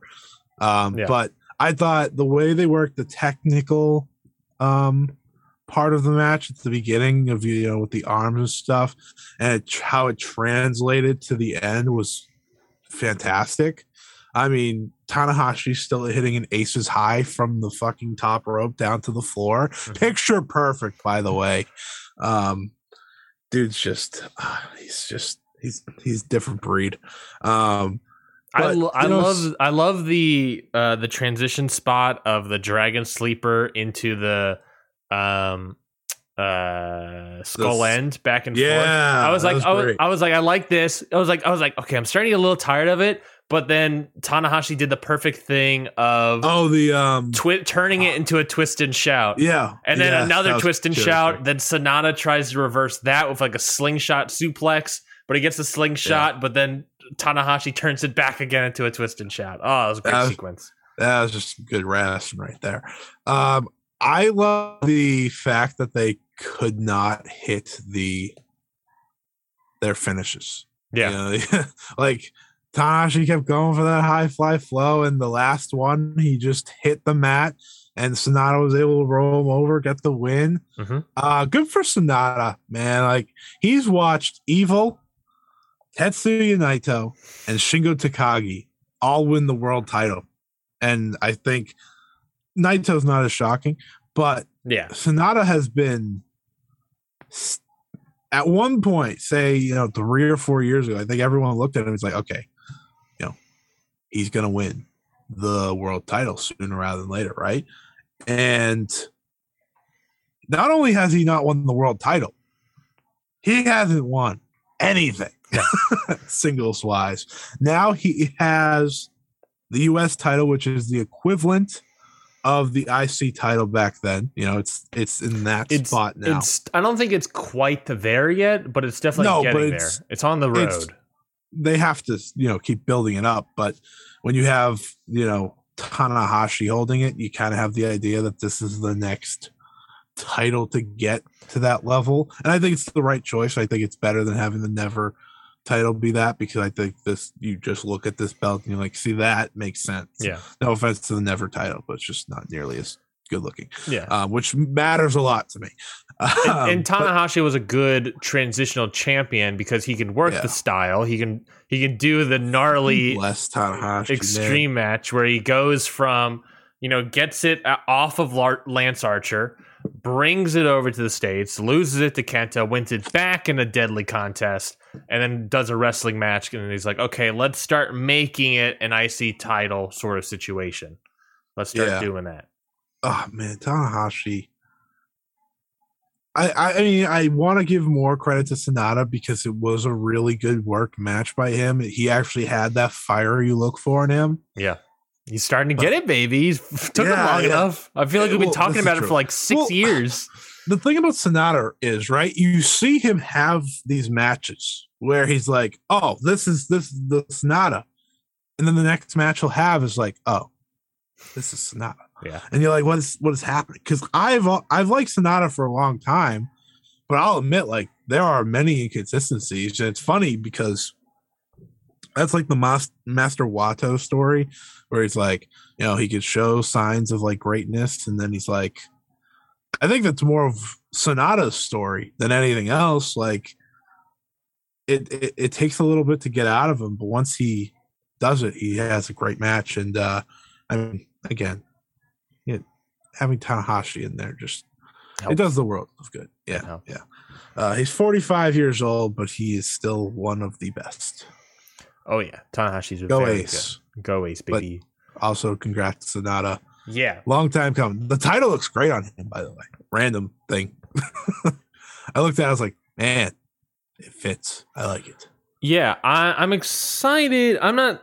You know, you know this. I'm not the the biggest Sanada guy. Uh, I'm very happy that he got this title. I'm very happy that we're starting to transition the U.S. title into an IC sort of Yeah. title position, mid card title position. Um, High higher mid card. yes, I, I'm I think- interested to see where we go from here. You know, Mhm. what the next couple matches are. Will we get Sanada at Windy City Riot? Um, Yeah, that's that's the that was the most interesting part to me. Tanahashi losing it because I thought for sure he was going to be on that show. me too. I mean, I'm sure he's still gonna be on that show, but now I'm like, Sanada, who else? Sanada channel. Let's do Sanada. I don't know, Fred Rosser, maybe. Uh, let's do it. Um, I don't know. That should be. That's, he's a good match. That's probably still. I gonna be a heard good Fred match. Ross versus uh, Gabe Kidd was nice this week on Yeah. uh, Strong. Yeah, I can't wait for that. Yeah, because that was the strong that had uh, also Jay Lethal and uh, Jay White. Yes, The- the, the- good J and the bad Jay. Yes, the the terminus situation, the match that Yeah. ruined the terminus card. You say ruin, I say helped. Actually, no, that that show's terrible. hard hard to tell. Hard to tell. Hard to kill. Sorry, that's just No, that's the- it back. Actually, what we're going to be talking about is no surrender, but not yet. We're going to talk about New Japan Night 15 of Golden Series, the finale night. I only Golden watched one match. You only watched the one That's- match. Okay, well, That's all I need. well, then very quickly. Do you want the spoilers? Do you care at all? I do not give a shit. Okay. I'll probably never watch it. House of House of Torture retained the never six man titles. There we go. So that means uh, House of Torture versus Chaos in this sort of three night feud of lumberjack tag and six tag. Uh, House of Torture two and one. There you go, baby. House of Torture, and then the dog cage match. New Japan King of Pro Wrestling title. I already know who won. Tori- Toru Yano wins. Defeats. You know why I knew that was going to happen? Why is that? You know why? Why is that? Uh, because because Minoru Suzuki said, "I'm going back to the United States. Goodbye." Just bring the KOP title over with you. You're telling me we can't have fun, fun over here, have fun matches over here? Why not? I think you'll have fun anyways. That would be great because then he could propose like eh, crazy matches, and then he put the title on the line at Bloodsport in like a Pancrase match. now you're gonna just randomly get like Minoru Suzuki versus Eddie Kingston instead. So Ah, great! Now I'm gonna get Ed- Minoru Suzuki versus With- Eddie Kingston. with Ah. no stupid cup to ruin it. Ah man, I wanted to see them in I don't know some sort of I don't know baby bib match. I don't know what that is, but both men wear a baby bib and diapers to the ring. First one to poop their pants wins. Remind me never to make you a promoter. uh, but of course, the main event, the one that's being talked about today, IWGP, Naito. IWGP World Heavyweight Title match. Kazuchika Okada retains against Tetsuya Naito, sub thirty. Man, there's uh, they made a clapping crowd feel like the loudest fucking crowd last uh yesterday. And it, when you put Okada and Naito together, you should only expect greatness. You shouldn't expect anything less. Mm-hmm. But the way they worked this match, man, like you know, they did the feeling out, feeling each other out. You know, there was some money clip in there, but a lot of it was necessary. You know, action, high paced, big moves. There was one point there was a DDT Okada hit where Naito was standing on top of his head on the apron, and then he fell, and then Okada proceeded to do the hanging DDT to the outside right after. Um, that was great. And I mean, they had the near fall of near falls, Ryan, the Yeah. near falls of near falls. Uh, the Naito hit a, he hit a Destino, and then this motherfucker goes, you know what, power slam, Stardust press time, and he hit it. Oh man, he hit it and it's it's great. It's just it's so great. It, it, it it's i don't know if it it's it's probably not my match to the year but it's up there ooh, and i i don't know if it was the excitement of watching it live. Maybe that has to do with it. I think watching it live yeah, going in unspoiled without anything is really it's better. It's better. Sure. like you watch that Stardust press and you're, you know, I jumped out of my chair. Like I was like, oh my god, oh my god, oh my god, oh my god. And like I knew, I knew, you know, we knew Naito wasn't winning, yeah, but man, he's so good at making you think he might. And uh I don't know how many times we're gonna get these two together again. So yeah, I'm just gonna appreciate when we do. Um because they've wrestled now 11 total times in singles action Mhm. Um, and Okada now has the lead, six to five. But you know, we know Naito's on his final legs, but you know, I quite, quite literally. yeah, I will never get mad at this guy for wearing a t-shirt and going fifty percent in his tag matches Yeah, because it's when you put him in this type of match that he goes all out, and you just. mwah. yeah. I. I rather I rather have uh fifty percent Naito in tag matches that no one's watching, uh, versus seventy five percent Naito in the main event. You know, does that make sense? I mean, yeah. Well, I mean, that's so. tr- That's a good point. We got. I promise you, you got hundred percent Naito in this one. I can't wait. I can't wait to watch that match. I, I've heard. I've only heard Ray reviews online. I've only heard obviously your Ray review here. Like, God, I just can't wait. And then now we got the anniversary event around the corner of Okada versus Desperado. El Desperado, baby, which should also re- be a great match. I made the pitch that they change the rules of heavyweight versus junior heavyweight. hmm It's the 50th anniversary show. You just should have said fuck it, and you should have did Okada versus Tanahashi. That is your 50. That is your 50 years.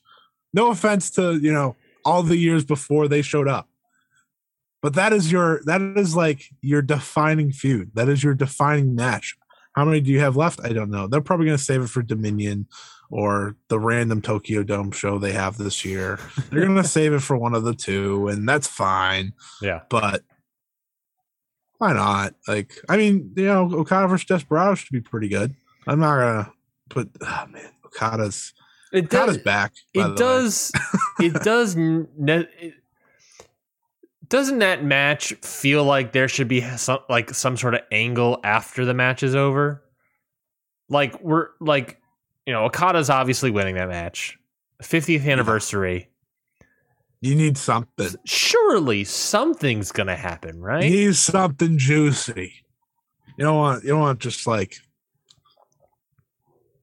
Oh, I, I mean, it's gonna be a, it's gonna be a great match. I mean, that's not my complaint. My my my thing is like New Japan Cup around the corner. Maybe we get some day English, after. some strong guys coming in. Uh, yeah, I, the day after. Uh, some strong guys coming in. Maybe I don't know. Ospreay, maybe you know. Jay White. Jay White would be great. Oh man, I don't know, man. You I don't know, know. I, I've seen two Jay White matches this week. I'm gonna watch a third probably later today. Mhm. Fucking miss that dude. He's great. He's great. I he had ah, Watching Jay White wrestle not in New Japan made me It's realize crazy. how tall Jay White is. yeah. He's also a lot skinnier now. yeah, it feels like it. Either Like- that or the, the TV or the people he's wrestling against. Like I saw him standing next to Karl Anderson and I was like, holy crap, Jay White's tiny. Yeah, yeah. He's great. it's great. He's great. And I mean, Jay White had your match of the year last year, so you should be wanting him back more than anyone. 100% I want him back. I think he's think outstanding wrestler. back though. Yeah. Uh, he's a very different wrestler from everyone else. Yes. I thought he worked two very good matches. he is a great wrestler because he provides a, a wildly different match from the rest of the card. Not wildly different, but a, a different match from the rest of the card, and and that's part, part of the reason why everyone's missing the the non Japanese talent is not only you know you get different names and see different people, but they provide something different to the card in terms of wrestling match style. You know, bringing Moxley in is way different than anyone else. Bringing White in is way different than anybody else. Bringing Ospreay in is different. You know, the you know, seeing these guys, we want to see these different kind of match styles because at the end of the day, a lot of these guys have all been trained by the same person, uh, and I want to see something different. Switchblade. But Okada and Naito, good. I can't wait to see that. Oh, you're gonna love it. How I many- didn't want to. Can you can you reveal to us? Can you reveal to us how many stars? Four and three quarters. Ooh, I might have went a little could- higher. Couldn't quite couldn't quite get there. No, but Couldn't I probably went a little higher than most. I think. It, well, you have to remember, I had just worked an eight-hour shift, and I was in the middle of watching Impact, and then I went right to this, and I was like, okay, Here we go, baby. so much better. Strap in. um, and then I watched it live. So I, I do think watching it live and experiencing all those goods, like I, I really wish I didn't tell you about the Stardust Press. I really wish I didn't say it. Like I, I as soon as I said it, I wish I took it back because I mean that's fucking awesome. But I mean, Don't- you know who won, so Yes. Don't worry, I'll forget. takes I'll forget. it takes away from. I mean, you knowing who won definitely takes away from it a little bit, but it's still great. What What are you doing? I'm trying to forget. Oh, okay, okay. Uh, you'll probably. I'm guessing you go four and a quarter. All right. Four and a quarter. I'm going low on it. Just going. Ah, Well, pretty well, great. Pretty great. Four. I've seen mostly four and a half, four and a quarter. Saw a few fives. Um, but I'm just thinking like not watching it live. What if I- What if I told you I recently watched the match and rated it four and a half stars?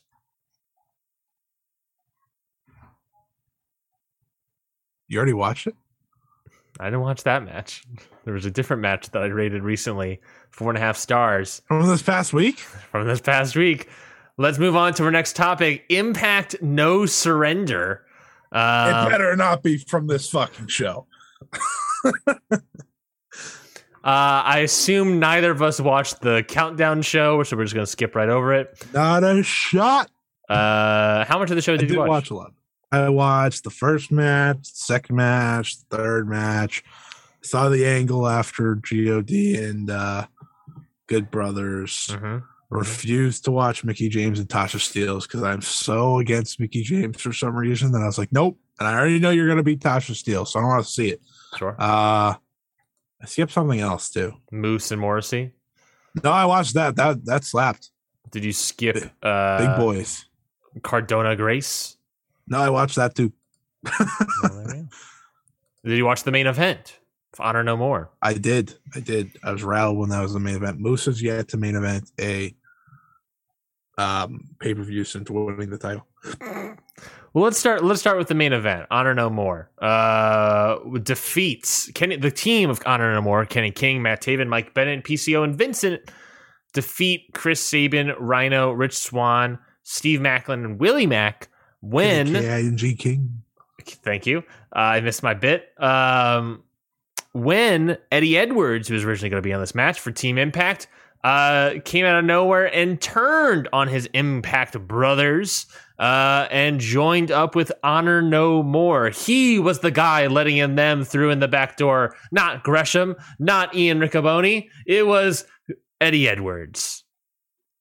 You almost said Eddie Kingston, didn't you? I forgot his name. I actually wasn't going to say Eddie at all. I forgot his name. Uh for a half a second. I was like, ah, what was it? So yeah. So what did you think of this match? And what did you think of the I angle thought- following? I thought the match was pretty crazy. Yeah. A lot of crazy shit going on. You know, Yeah, it's a yeah. big cluster. You get five on five, so hard to follow everything, but I thought it was really entertaining.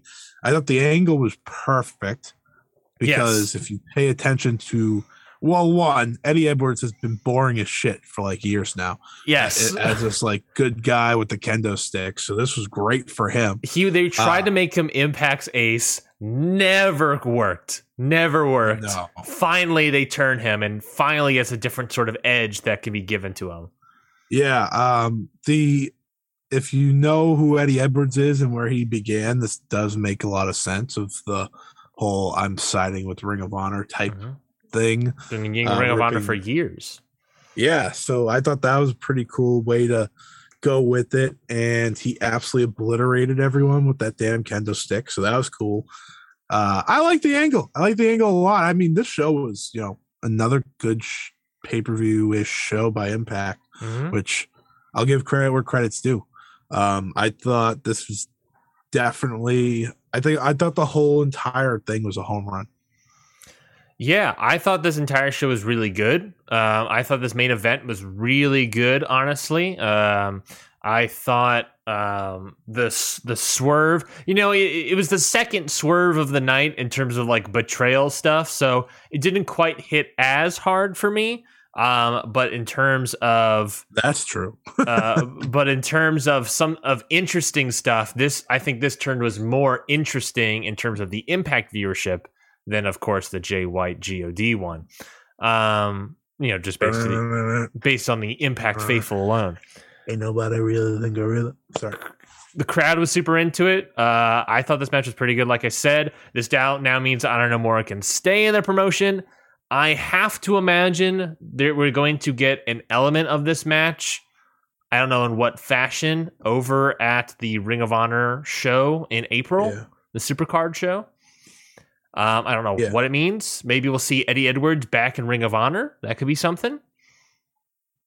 Maybe, maybe if Ring of Honor is no longer doing contracts, maybe we pick up a guy that's been on the Indies for a bit that doesn't want to sign a contract. Eddie Edwards versus uh, Chris Sabin makes a lot of sense for a Ring of Honor show. Or let's heighten the stakes. Make it a tag match. I like steak. Make it a tag match. I don't think anyone said let's heighten the stakes and say let's make it a tag. well, you're saying Eddie Edwards versus Chris Sabin, and I say, what if we did American Wolves versus Motor City Machine Guns? Oh, that raised the stakes. you were lying. Oh, that'd be amazing. I would love that. I would love that so much. If, if Ring of Honor is not doing contracts, we can 100% do that match. And Alex Shelley can do that. Alex Shelley would totally do that. Davey Richards would, I think, would do that. They, they've been teaming already on the Indies. Yeah, just pro wrestling revolver for some reason. Yeah. Only pro wrestling revolver. Yeah. Uh, yeah, that I'm sold. I'm sold. I'm I'm I'm I'm uh buying what you're selling. That's- I'm uh, I don't have any other things. I it, I think it's perfect. I think it would be perfect. I think it would be a nice sort of return right, of Ring of. Honor You history. can't say anything's perfect with Impact. We got to be careful here. They haven't had something perfect in a long time. Speaking of perfect, Moose versus W Morrissey. Did that break you? Did that break you? She's good. Yeah, it was a good match. I thought. I, I mean, it, it wasn't a bad match by any means. I thought it was good. It I was. liked it. It was a Haas match. I like the table spot, the uranage through the table. It was a Goldberg match. It wasn't a Haas match. It was a uh, Goldberg that might be match. true. They hit three moves each. that might be true, actually. be true. Big boot, spear. Big boot, spear. Power bomb, spear. Chop. Power bomb, chop, slap. Elbow. Power bomb, spear. It's over. I speared you. I you. enjoyed it though. I had a good time. Yeah, it was a good match. Uh, like I said, I like the Uranage through the table. Uh, I thought that was a good W spot. Morrissey, good.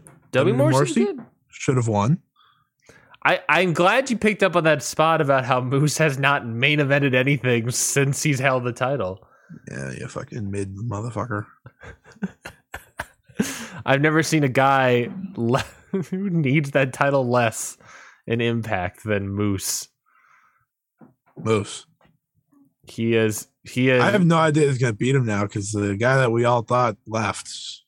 So that is tr- not only left the company is gone now. And I thought W Morrissey would have been the perfect person to beat him. I think W Morrissey Yeah, would actually be great with this title. sucks to suck, Ryan. And now I'm sitting here like, well, who the heck? Like, it's like the thing of, you know, I'm Matt Taven.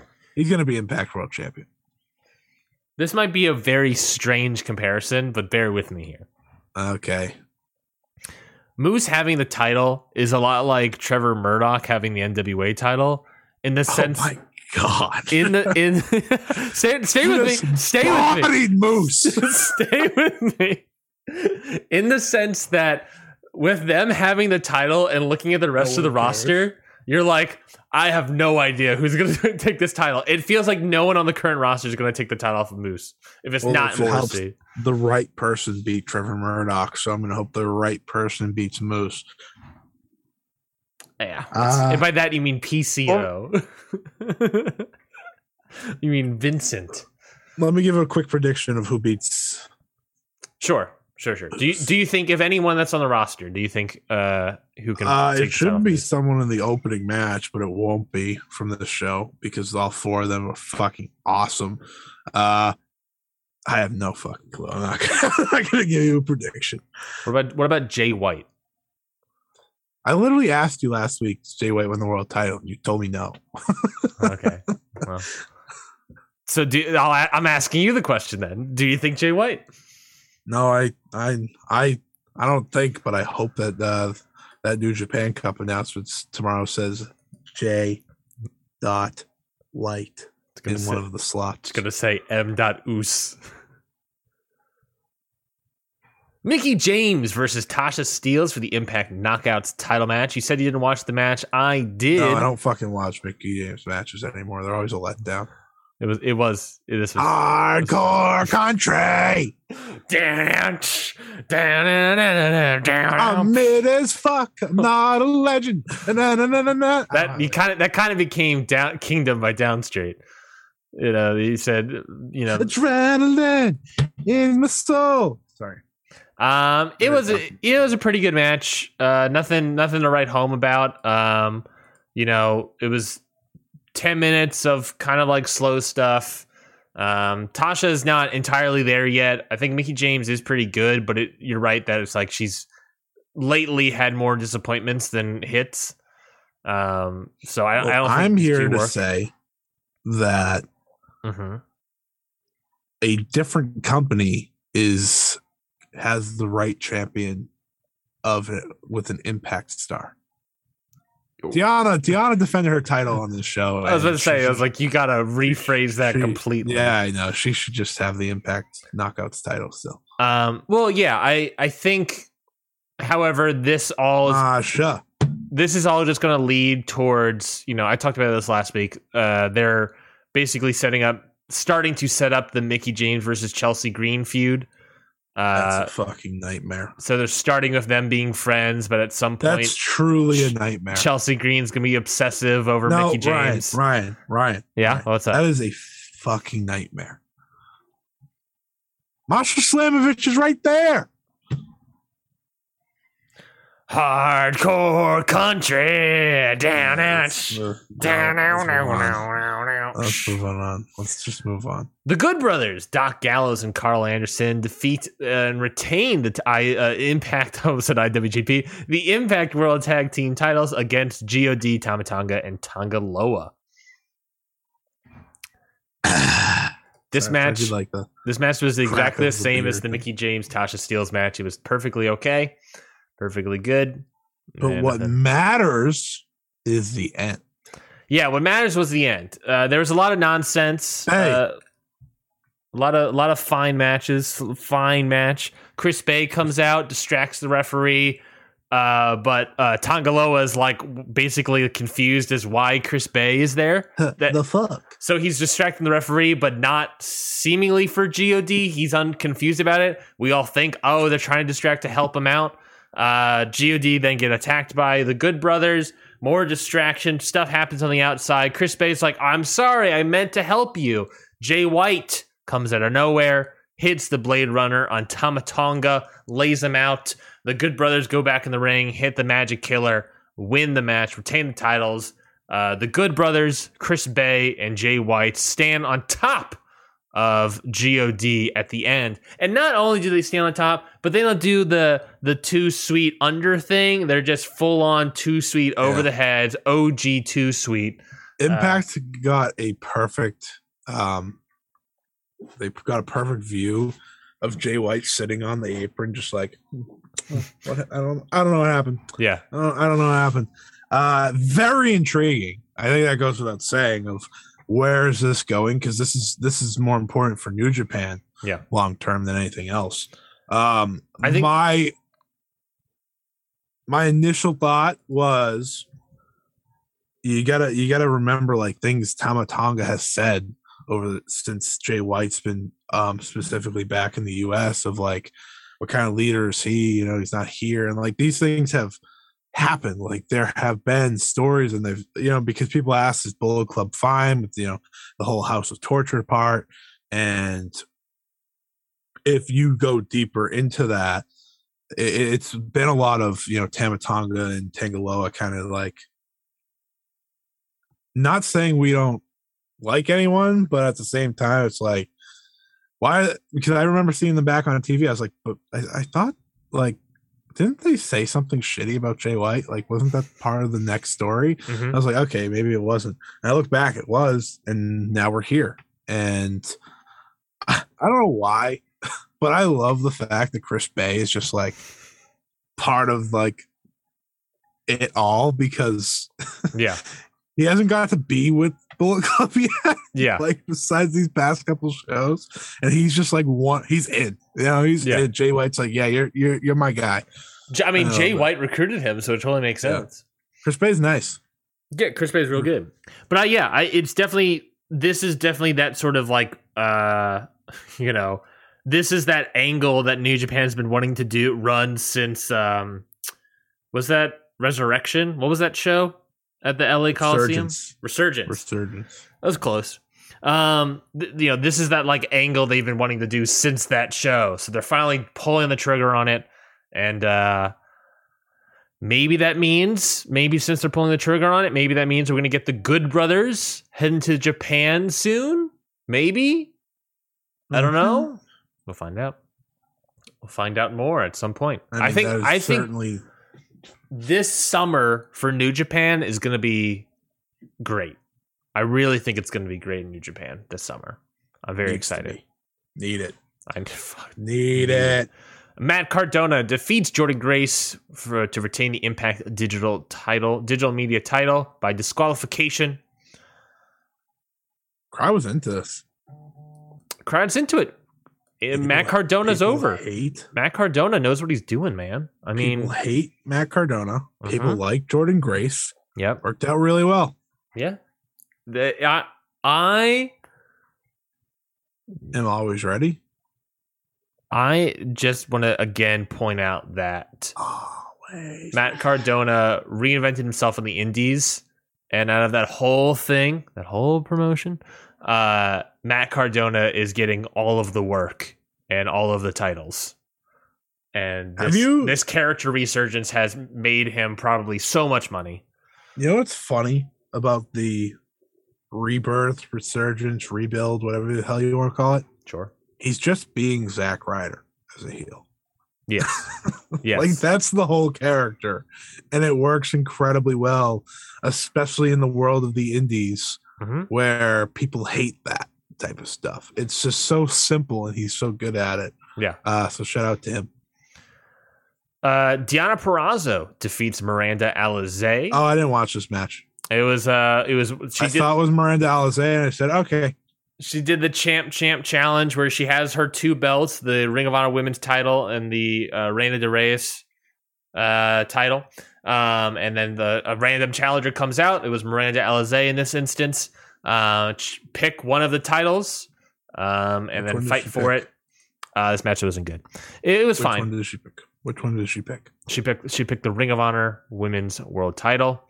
Uh, it was totally fine. I believe people have only picked, if I recall correctly, people have only picked the Ring of Honor Women's World Title. There's a, cat, a cat just ran by me. I wouldn't be surprised if we see. I assume they're doing tapings today or tomorrow. Impact. I'm unsure, but I wouldn't be surprised if just this. Yeah, I saw cat, Uh, uh, this freaking cat over here. Do you see this on the Twitch stream? Yes. He is that that is a that is like a full floor drop, by the way. So hey Tucker, Tucker, come on, Tucker. Oh my god. Oh my god, he is insane. There we go. He's an insane Uh, man. That's a little terrifying. uh, I wouldn't be surprised. What I was trying to say is I wouldn't be surprised if Taya Valkyrie, the new number one contender for the Reigns to Raise title, shows up in Impact to challenge for that. Yay. I wouldn't be surprised if we see that at some point. I and also, it would be, it would be jumping for joy. something we see Taya back in Impact, but also be something for Tiana to do.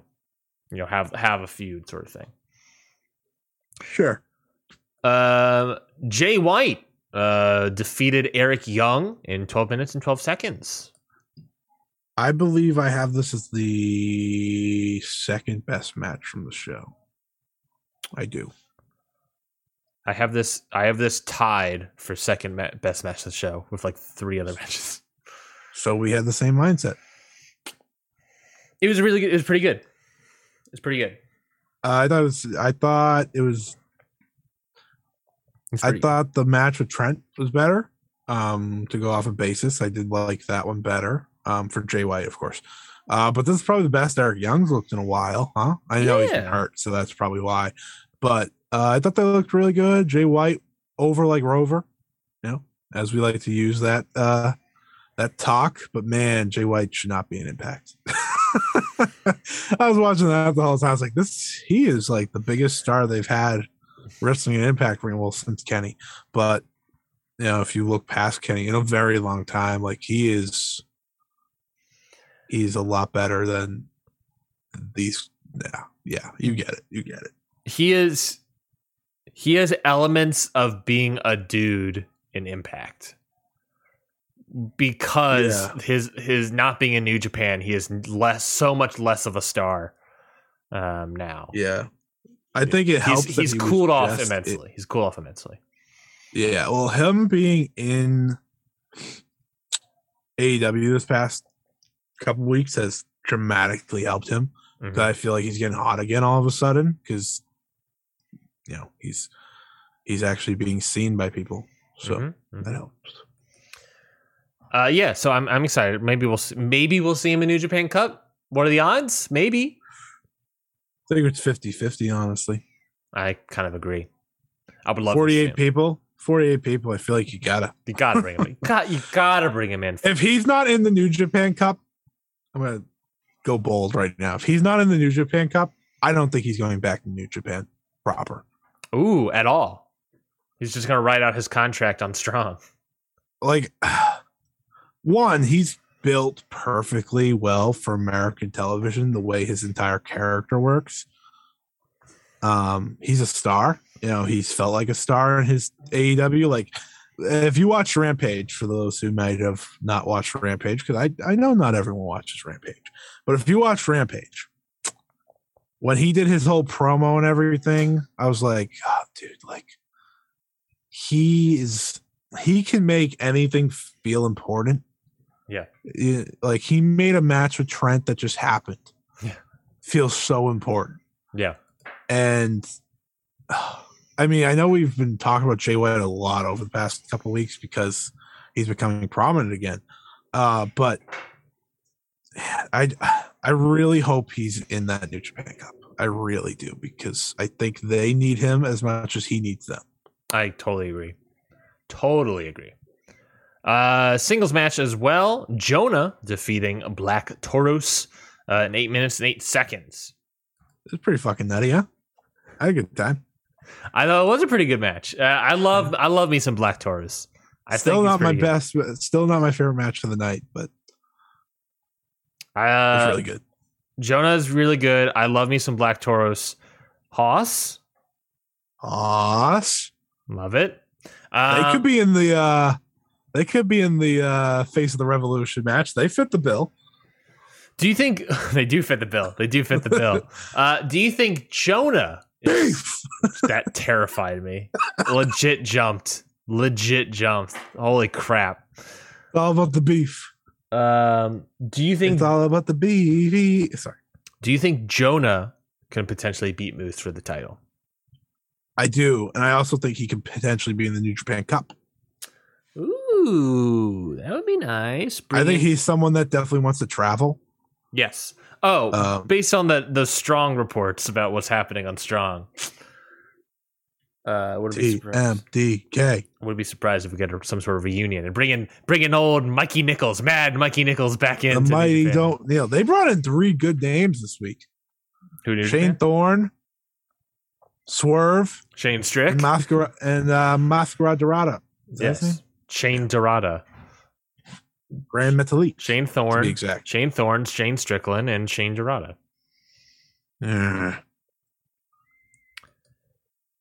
Impact X Division title number one contenders match kicked off the show with this Jake Something versus Ace Austin versus Chris Bey versus Mike Bailey, with Jake Something winning.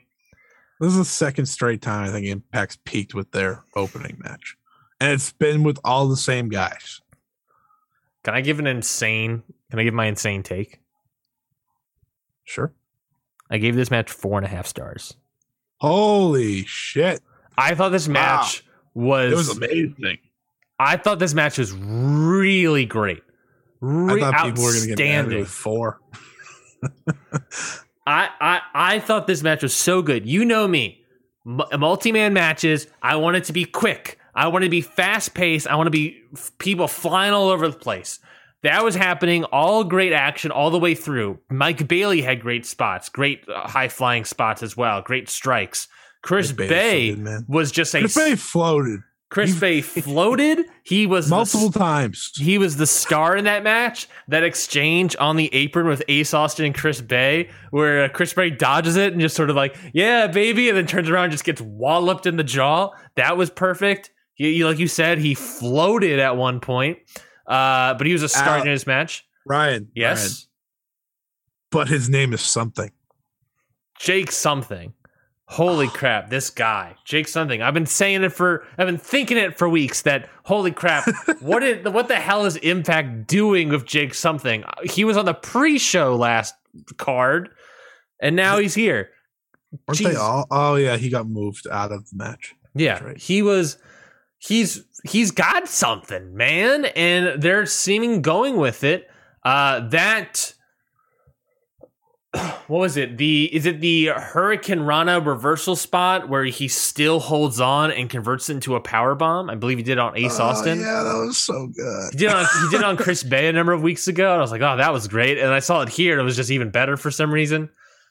Just it, this match, I thought was just one like a perfect multi man, constant action, you know, we did get like the two on two spots, but we got you know, not two on two. We got the, we got plenty of one on one spots, but I felt like we got even more uh multi man sections of this match, or it didn't feel like it was ever one on one. It Yeah. definitely felt like all people were fighting at each other at the same time. Uh, this was it, it, constant action for seven minutes. So good. I love this match so much, Scotty. I think it's what people like to call a banger. Yeah, Like, bang- this way was a banger. This was a barn Uh, burner. This, this is, so is- this is the type of match that I always give credit to WWE for. Like they're really good at multi-man like matches when there's no cage or chamber or you know. Mhm. They're just really we saw you saw it in Atlanta They won. Like they're really good at them. That, that uh, short short Five-Way. multi mans. I'll say specifically short multi-man, multi-mans. just sprints. sprints. They- They're good at sprints. Like it can go like 15 minutes, but they're good at the sprint multi-man matches, and or you know Money in the Bank, something like that too. Um, most of the time. Yeah. And I was watching this one, and I was like, man, this is. Oh, I first of all, I walked away saying, okay, well, if you know Impact didn't have their heads up their asses, you just build around these four guys. Uh, because they're all incredible in their own way. They all got charisma. They got everything. They got everything. Yeah. And let's let's make these guys your four pillars. yeah, Chris Bey, my God, he's so good. He's so good. I love if he like, you know, got a big win once, but he is so good. And what was oh, I don't remember what it was, but he somehow dropped kick.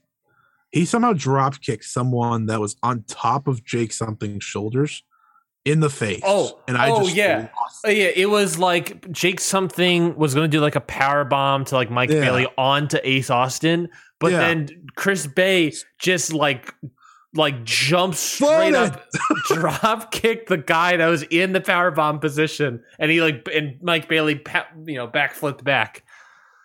It was insane. Yeah, it was insane. This match was great. Uh, this match was great. I still the the problem with Impact, right? Yeah. is that they keep doing this. They keep putting the best match first, Yeah. and that ruins the rest of the paper. yeah. I start because I compare every match to the first match. Yeah, and I thought the first three matches were really good. And I thought they, you know, you went with hot- the good start. Fatal Four, Good start. Fatal Four Way, Jonah versus Black Taurus, and then Eric Young and Jay White. Like those were a good three match start, but you set yourself up to fail. like you can't have the best match where you just have like it, it it's reminiscent of the old X Division stuff that they had way back in the day. Yeah. It, you can't give me a, a, a great match to start and then expect me to think, all right, here we go. Moose W. Morrissey, baby. Yeah, Let's get like- into it. Like AEW can do that because you're probably gonna get a better match. Yeah, because the better match down the line is going to be like Adam Adam Page versus Adam Cole. You're like, okay, this should be pretty good. I'm excited Yeah, for this. you can't do it with Moose as your world champion or PCO in the main event. You can't do this to Balloon Guy. oh no! this Oh, this match, man. but like this match was Ace Austin, man. I talk about this a lot. This match was like my thesis statement on why all multi-man matches need to be a sprint. Yeah, Like there's the idea, and I get the idea that multi-man matches should last longer for whatever reason because there's more people stopping and people can get, you know, less tired because they have a chance to breathe. No, no, no. It should always be a sprint. There should always be fighting constantly for seven minutes. I should never have a moment to myself in a multi-man match where I'm like, all right, kind of a lull, lull in this match. I can take my breath. No, no, no. It needs to be a sprint. It needs to be exactly like this match. Hats off to all four of these men. Great match. I loved it I- so much. Great match. I always love seeing like what the complete differences of a fan's favorite type matches are. Mhm. And like this is the perfect showcase for you. Yeah. You have this one, right? This is all the way over here. Four and a half stars. Awesome. Great Then you have the Jay White versus Kota Ibushi match on the other side, Yeah. which is fucking dramatically different. Five stars. And I think that's the beauty of pro wrestling, right? Yeah. Is that you can have these crazy different matches and they bring you enjoyment either way. And I just I I just love that. Um, yeah, this match is by far the best match of the show. Uh, shout out to these dudes. Yeah. And now we're gonna get Jake something versus Trey Miguel, which would be uh, a lot of fun. Yeah. Uh, I to me, you know, the past two Impact shows have been pretty decent to good. So I think they've. I think they have. Like, if we're doing a thumbs up, thumbs down rating, thumbs up. That's a thumbs up on the show, and I'm starting to get. You know, it's like between this show, the last one, I think was hard to kill. All right, do it. We're going My somewhere. name. What's my name?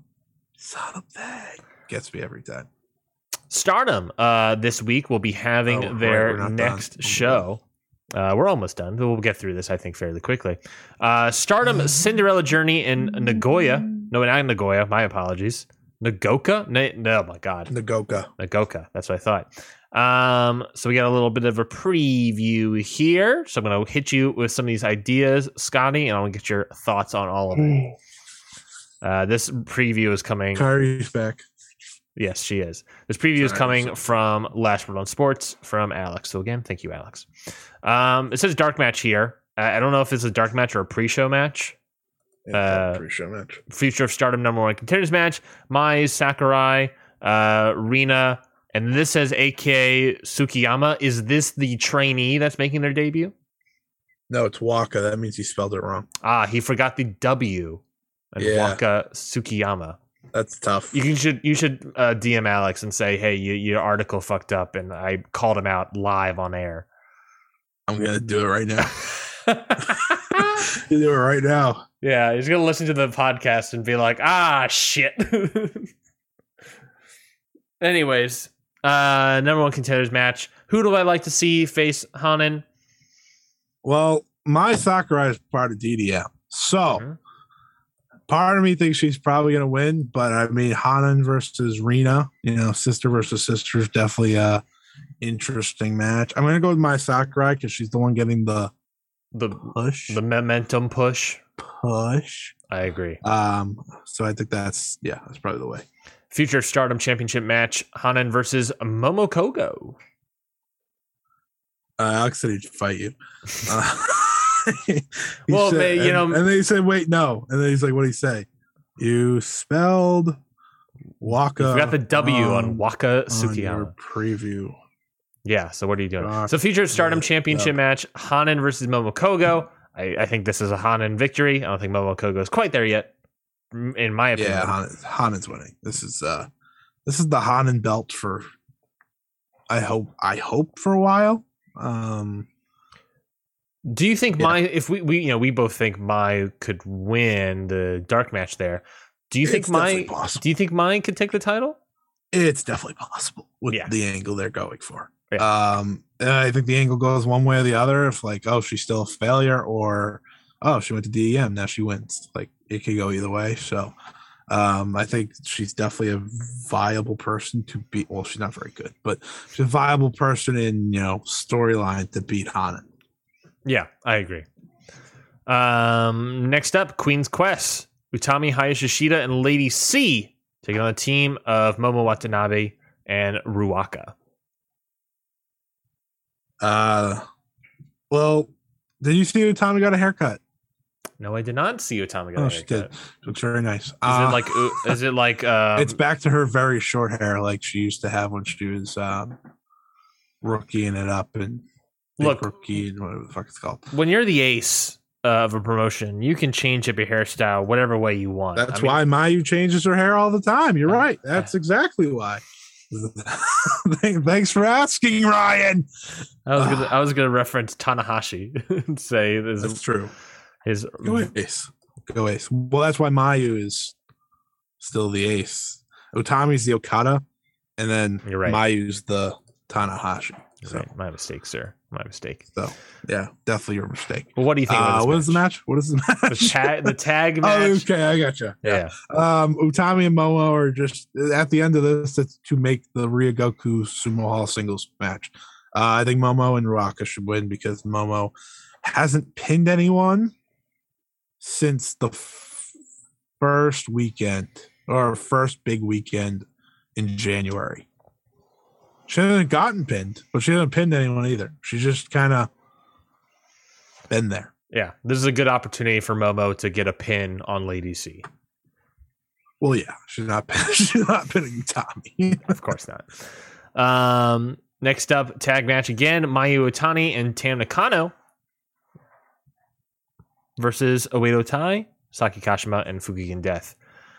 I missed something. Why are they teaming up? Ah, thanks for asking.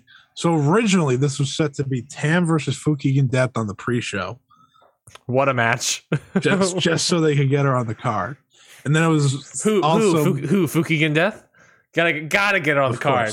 Got she's the draw. Probably she probably said I want the pay per view payday. By the way, this is a very much B level like pay per view. Let's be honest here. Sure. Um, and Saki Kashima was facing Mayu in a singles match. And then the press conference, which by the way, it was only Mayu and Saki there. Saki goes, I want to team with Fukigen. So that means you have to team with Tam. and Mayu was like, uh, uh, what? What? what? And then Saki was like, Rossy, make the match. And he's like, okay. Here you go.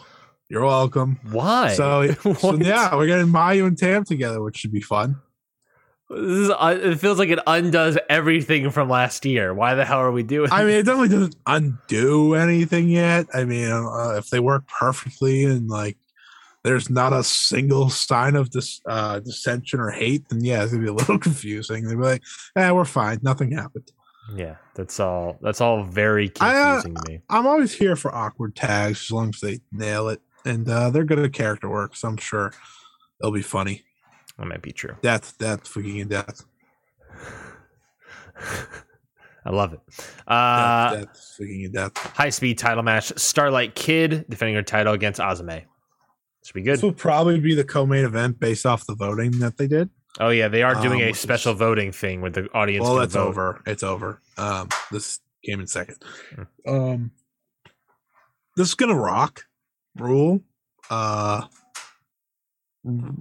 I was trying to think of another adjective with an R that could have described it. I lost it. This will Uh, roll. I don't know about that, but you have the two best high speed wrestlers in the promotion, two of the best in the world. Starlight Kid and Izumi, they have all the story. They have the Momo aspect, the Oedo Tai versus Queen's Quest aspect. Mhm. Give them 15 minutes and just sit back, relax, enjoy the show. This should be awesome. I think uh, I have changed who I think is going to win four times in the past three days. I have no idea who's going to win. I'm going to just go with that um, because it would make sense if Izumi won because there's really no other challengers for Starlight Kid, but and it would be you would be able to elevate Starlight Kid to the next uh, step. I think without the high speed title, but but Starlight Kid is Starlight Kid, and you know maybe they want to keep that title on her. So I guess we'll see. Uh, well, we'll find out. I guess. I, I think this is gonna be a great match. I feel like they always have a great match. Plus, I do feel like I've seen this match a lot for whatever reason. But you know, Uh, you probably have. so uh, we'll you know, it's still gonna be good. Um, I don't know what this means. Alex Ro- Ryogoku Outpost is what's written here. Donna Del Mondo Oh yeah, Maika- post match. and Himeka versus Giulia, Thekla, and Mirai. Yeah, so the outpost match. Um, He, no, I should also say uh, for Alex, so you can let him know. Uh, so he uh, f- wrote articles, uh, wrote some words about each match. Uh, he did not write anything about this match. That's funny. Um, so an outpost match is like, it's just like the uh, it's a preview match for the world title match, which is Syuri versus Giulia. hmm um, at Star World uh, uh, Star World Climax. This match was originally set a couple weeks ago. Um, of course,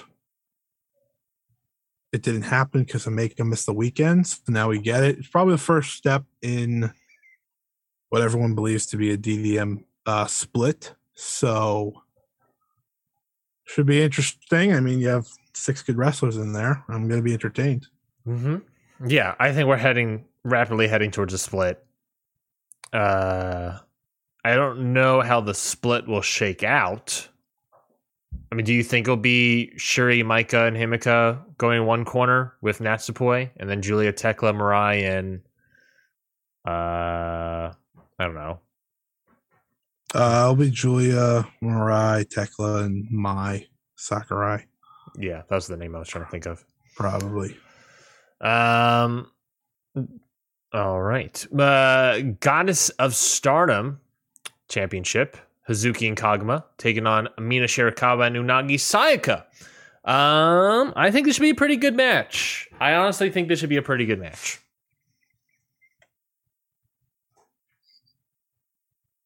Yeah.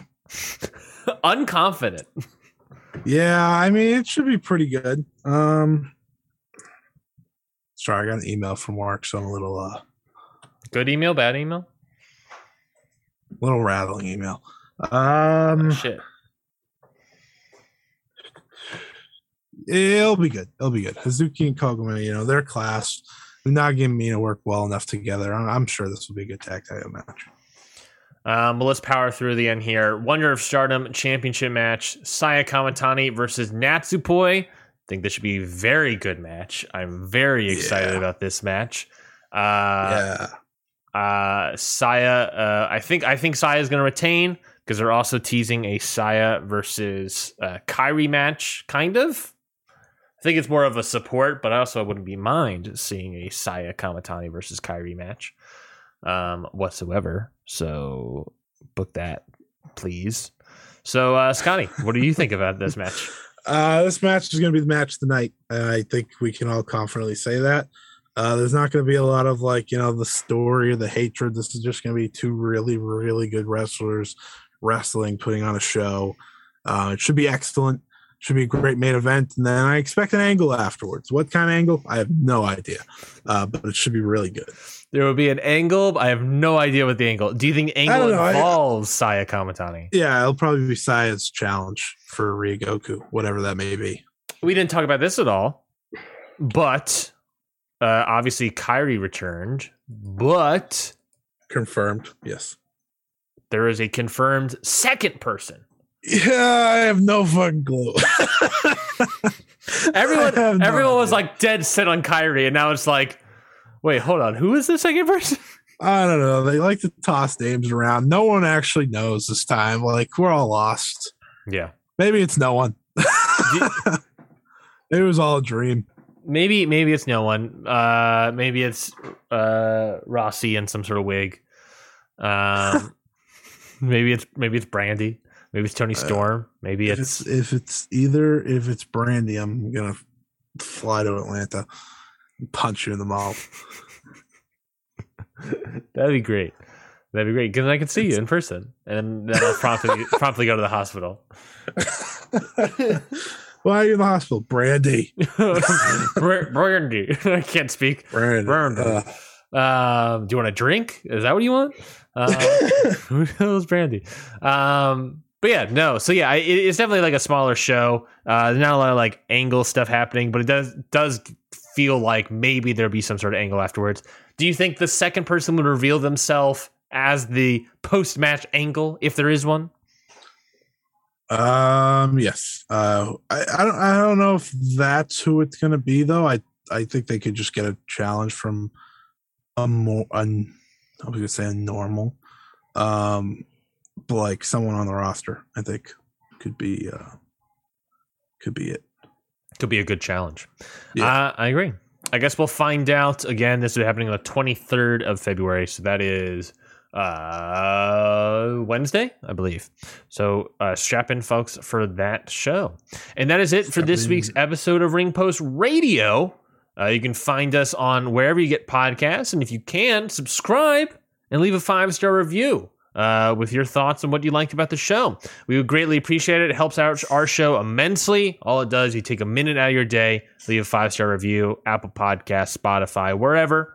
It would greatly uh, help us out. And we really appreciate it. Um, Scotty, uh, do you have anything to plug and or do you have any matches from the past week in wrestling? Uh, yeah. So I guess our new thing you and me are doing is we don't pick like the obvious ones. So I'm not going to say Naito or Yeah, and trying or trying not to say ones Or- that we reviewed. yeah, or Tanahashi versus Sanada or the match from Impact. So now I gotta fucking pick something random. Awesome. Um, I love how upset this makes you every time. Bryan Danielson versus Lee Moriarty. That match ruled. That was that was a great time. I love I love me some Bryan Danielson kicking people's heads in. Well, egg on my face, right? Because that's what I was gonna pick. Oh Uh, yeah, I'll give you I'll give you a second one then. I'll give you a second one then if you want that one. No, no, no. Oh, okay, Oh, sure. okay. No, no. I- I'll figure. it. I can figure it. out. Ready? Here we go. Uh, Ready? Uh, uh, um, um, we're gonna pick. Uh, I pick something we already been talking about, and have I have I've actually seen. Uh, I'm going to pick. I'm going to pick. Going to pick. Oh, great. Here we go. Here we go. Bron Breakker versus Santos Escobar. I thought it was pretty good. Oh yeah, that was this week. Holy shit. That was Vengeance Day this It's week. It's been a long week. Wow. Uh, so I watched That was it. pretty good. I'm still watching NXT. I know I said at the beginning of the year that I wasn't gonna. I was probably gonna stop watching it. I'm still watching it, folks. Get off my I- back. I, I watch it if I am told something good happened, and that's what I will watch. Except So you're saying. I watched the- so you're saying you I haven't watched NXT at all this year? I watched the entire show this week. I watched the Dolph Ziggler thing the week before because I just was intrigued. um, I, I watch like one thing per week at this point, but this past week I watched the whole thing. Yeah, it was, you know, it was a pretty good match. You know, it, it was your classic wrestling match. Santos Escobar is very good. Bron Breakker, I think, is still getting there. Uh, which you know, maybe you put the title on someone that's better, like Santos Escobar. But whatever. I like Bron Breakker. He's gonna beat Roman. He's gonna be the guy that finally beats Roman. Roman's gonna hold the title for thousands of years, and then Bron Breakker's gonna be like, "Oh, I'm challenging you," and he's like, "Oh, who are you?" And then he's gonna go like an Okada like reign. That's gonna make the company billions of dollars. Is that what you're saying? That's not at all what I'm saying. Actually, no, no well, they're making billions. That's true. Uh, well, you can follow me on Twitter at Ryan Knightsey. You can follow Scotty on at Scott E Wrestling. Uh, this has been Ring Post Radio. You can find the show on Twitter at Cannot Pod. We live stream the show every Sunday morning, where you can watch and interact with us live on twitch.tv forward slash countout, YouTube's Countout Wrestling page, uh, Facebook, or Twitter. We have those things as well. So we would greatly appreciate if you joined us every Sunday, or of course, listen to the audio feed if you like. Um, we have a bunch of new shows uh, coming up on um, uh, Count Out. We just announced a brand new show that's going to be happening soon. We didn't the date. Scotty, do you want to talk about that new show? Yeah, yeah, I got through my email. So, oh well. Is it Uh, good? Is we're is it like how how on a it scale of one wasn't to ten? big how- I had to record a podcast last night. I wasn't part of the show. I had to record it for someone uh For some of the personalities yeah at work Oh. and uh one of the microphones was quieter than the other so they thought the microphone wasn't on at all and i was like it, it was on. I heard it. I listened to the entire show. Uh they did get it up. So because they had sent it to me they emailed me at like 12 Mhm. um am Yeah. which i did not see. Once i leave work i do not look at my email.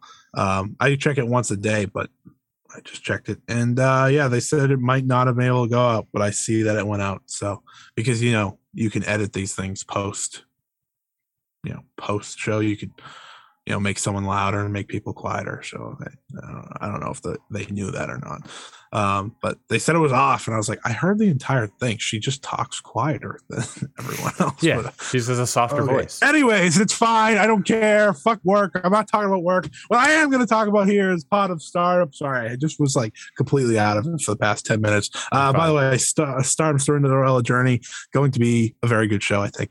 Um, we're, we're at the end of I plugs. know, but I had, to, I had to go back to that. Uh, yes, part of star, pod of stardom. Though uh, we're going to go into the history of stardom, of course, as they continue to grow and become one of the biggest and most enjoyable promotions in the world. I thought it would be good to go into the history of stardom and look at the days of Yuzuki Aikawa, Io Shirai, Kairi Hojo, early days of Mayu Iwatani, Yoshiko, Nanae Takahashi, so many other greats, Kagetsu, you know, I there's a whole list I could go through. We're gonna see. We're gonna go through all the years. We're gonna jump around. We're gonna start at the beginning. I there's no way we're going in like exact order, or the show would get very boring. Like this isn't a, you know, step by step process. I'm gonna I'm gonna shake it up.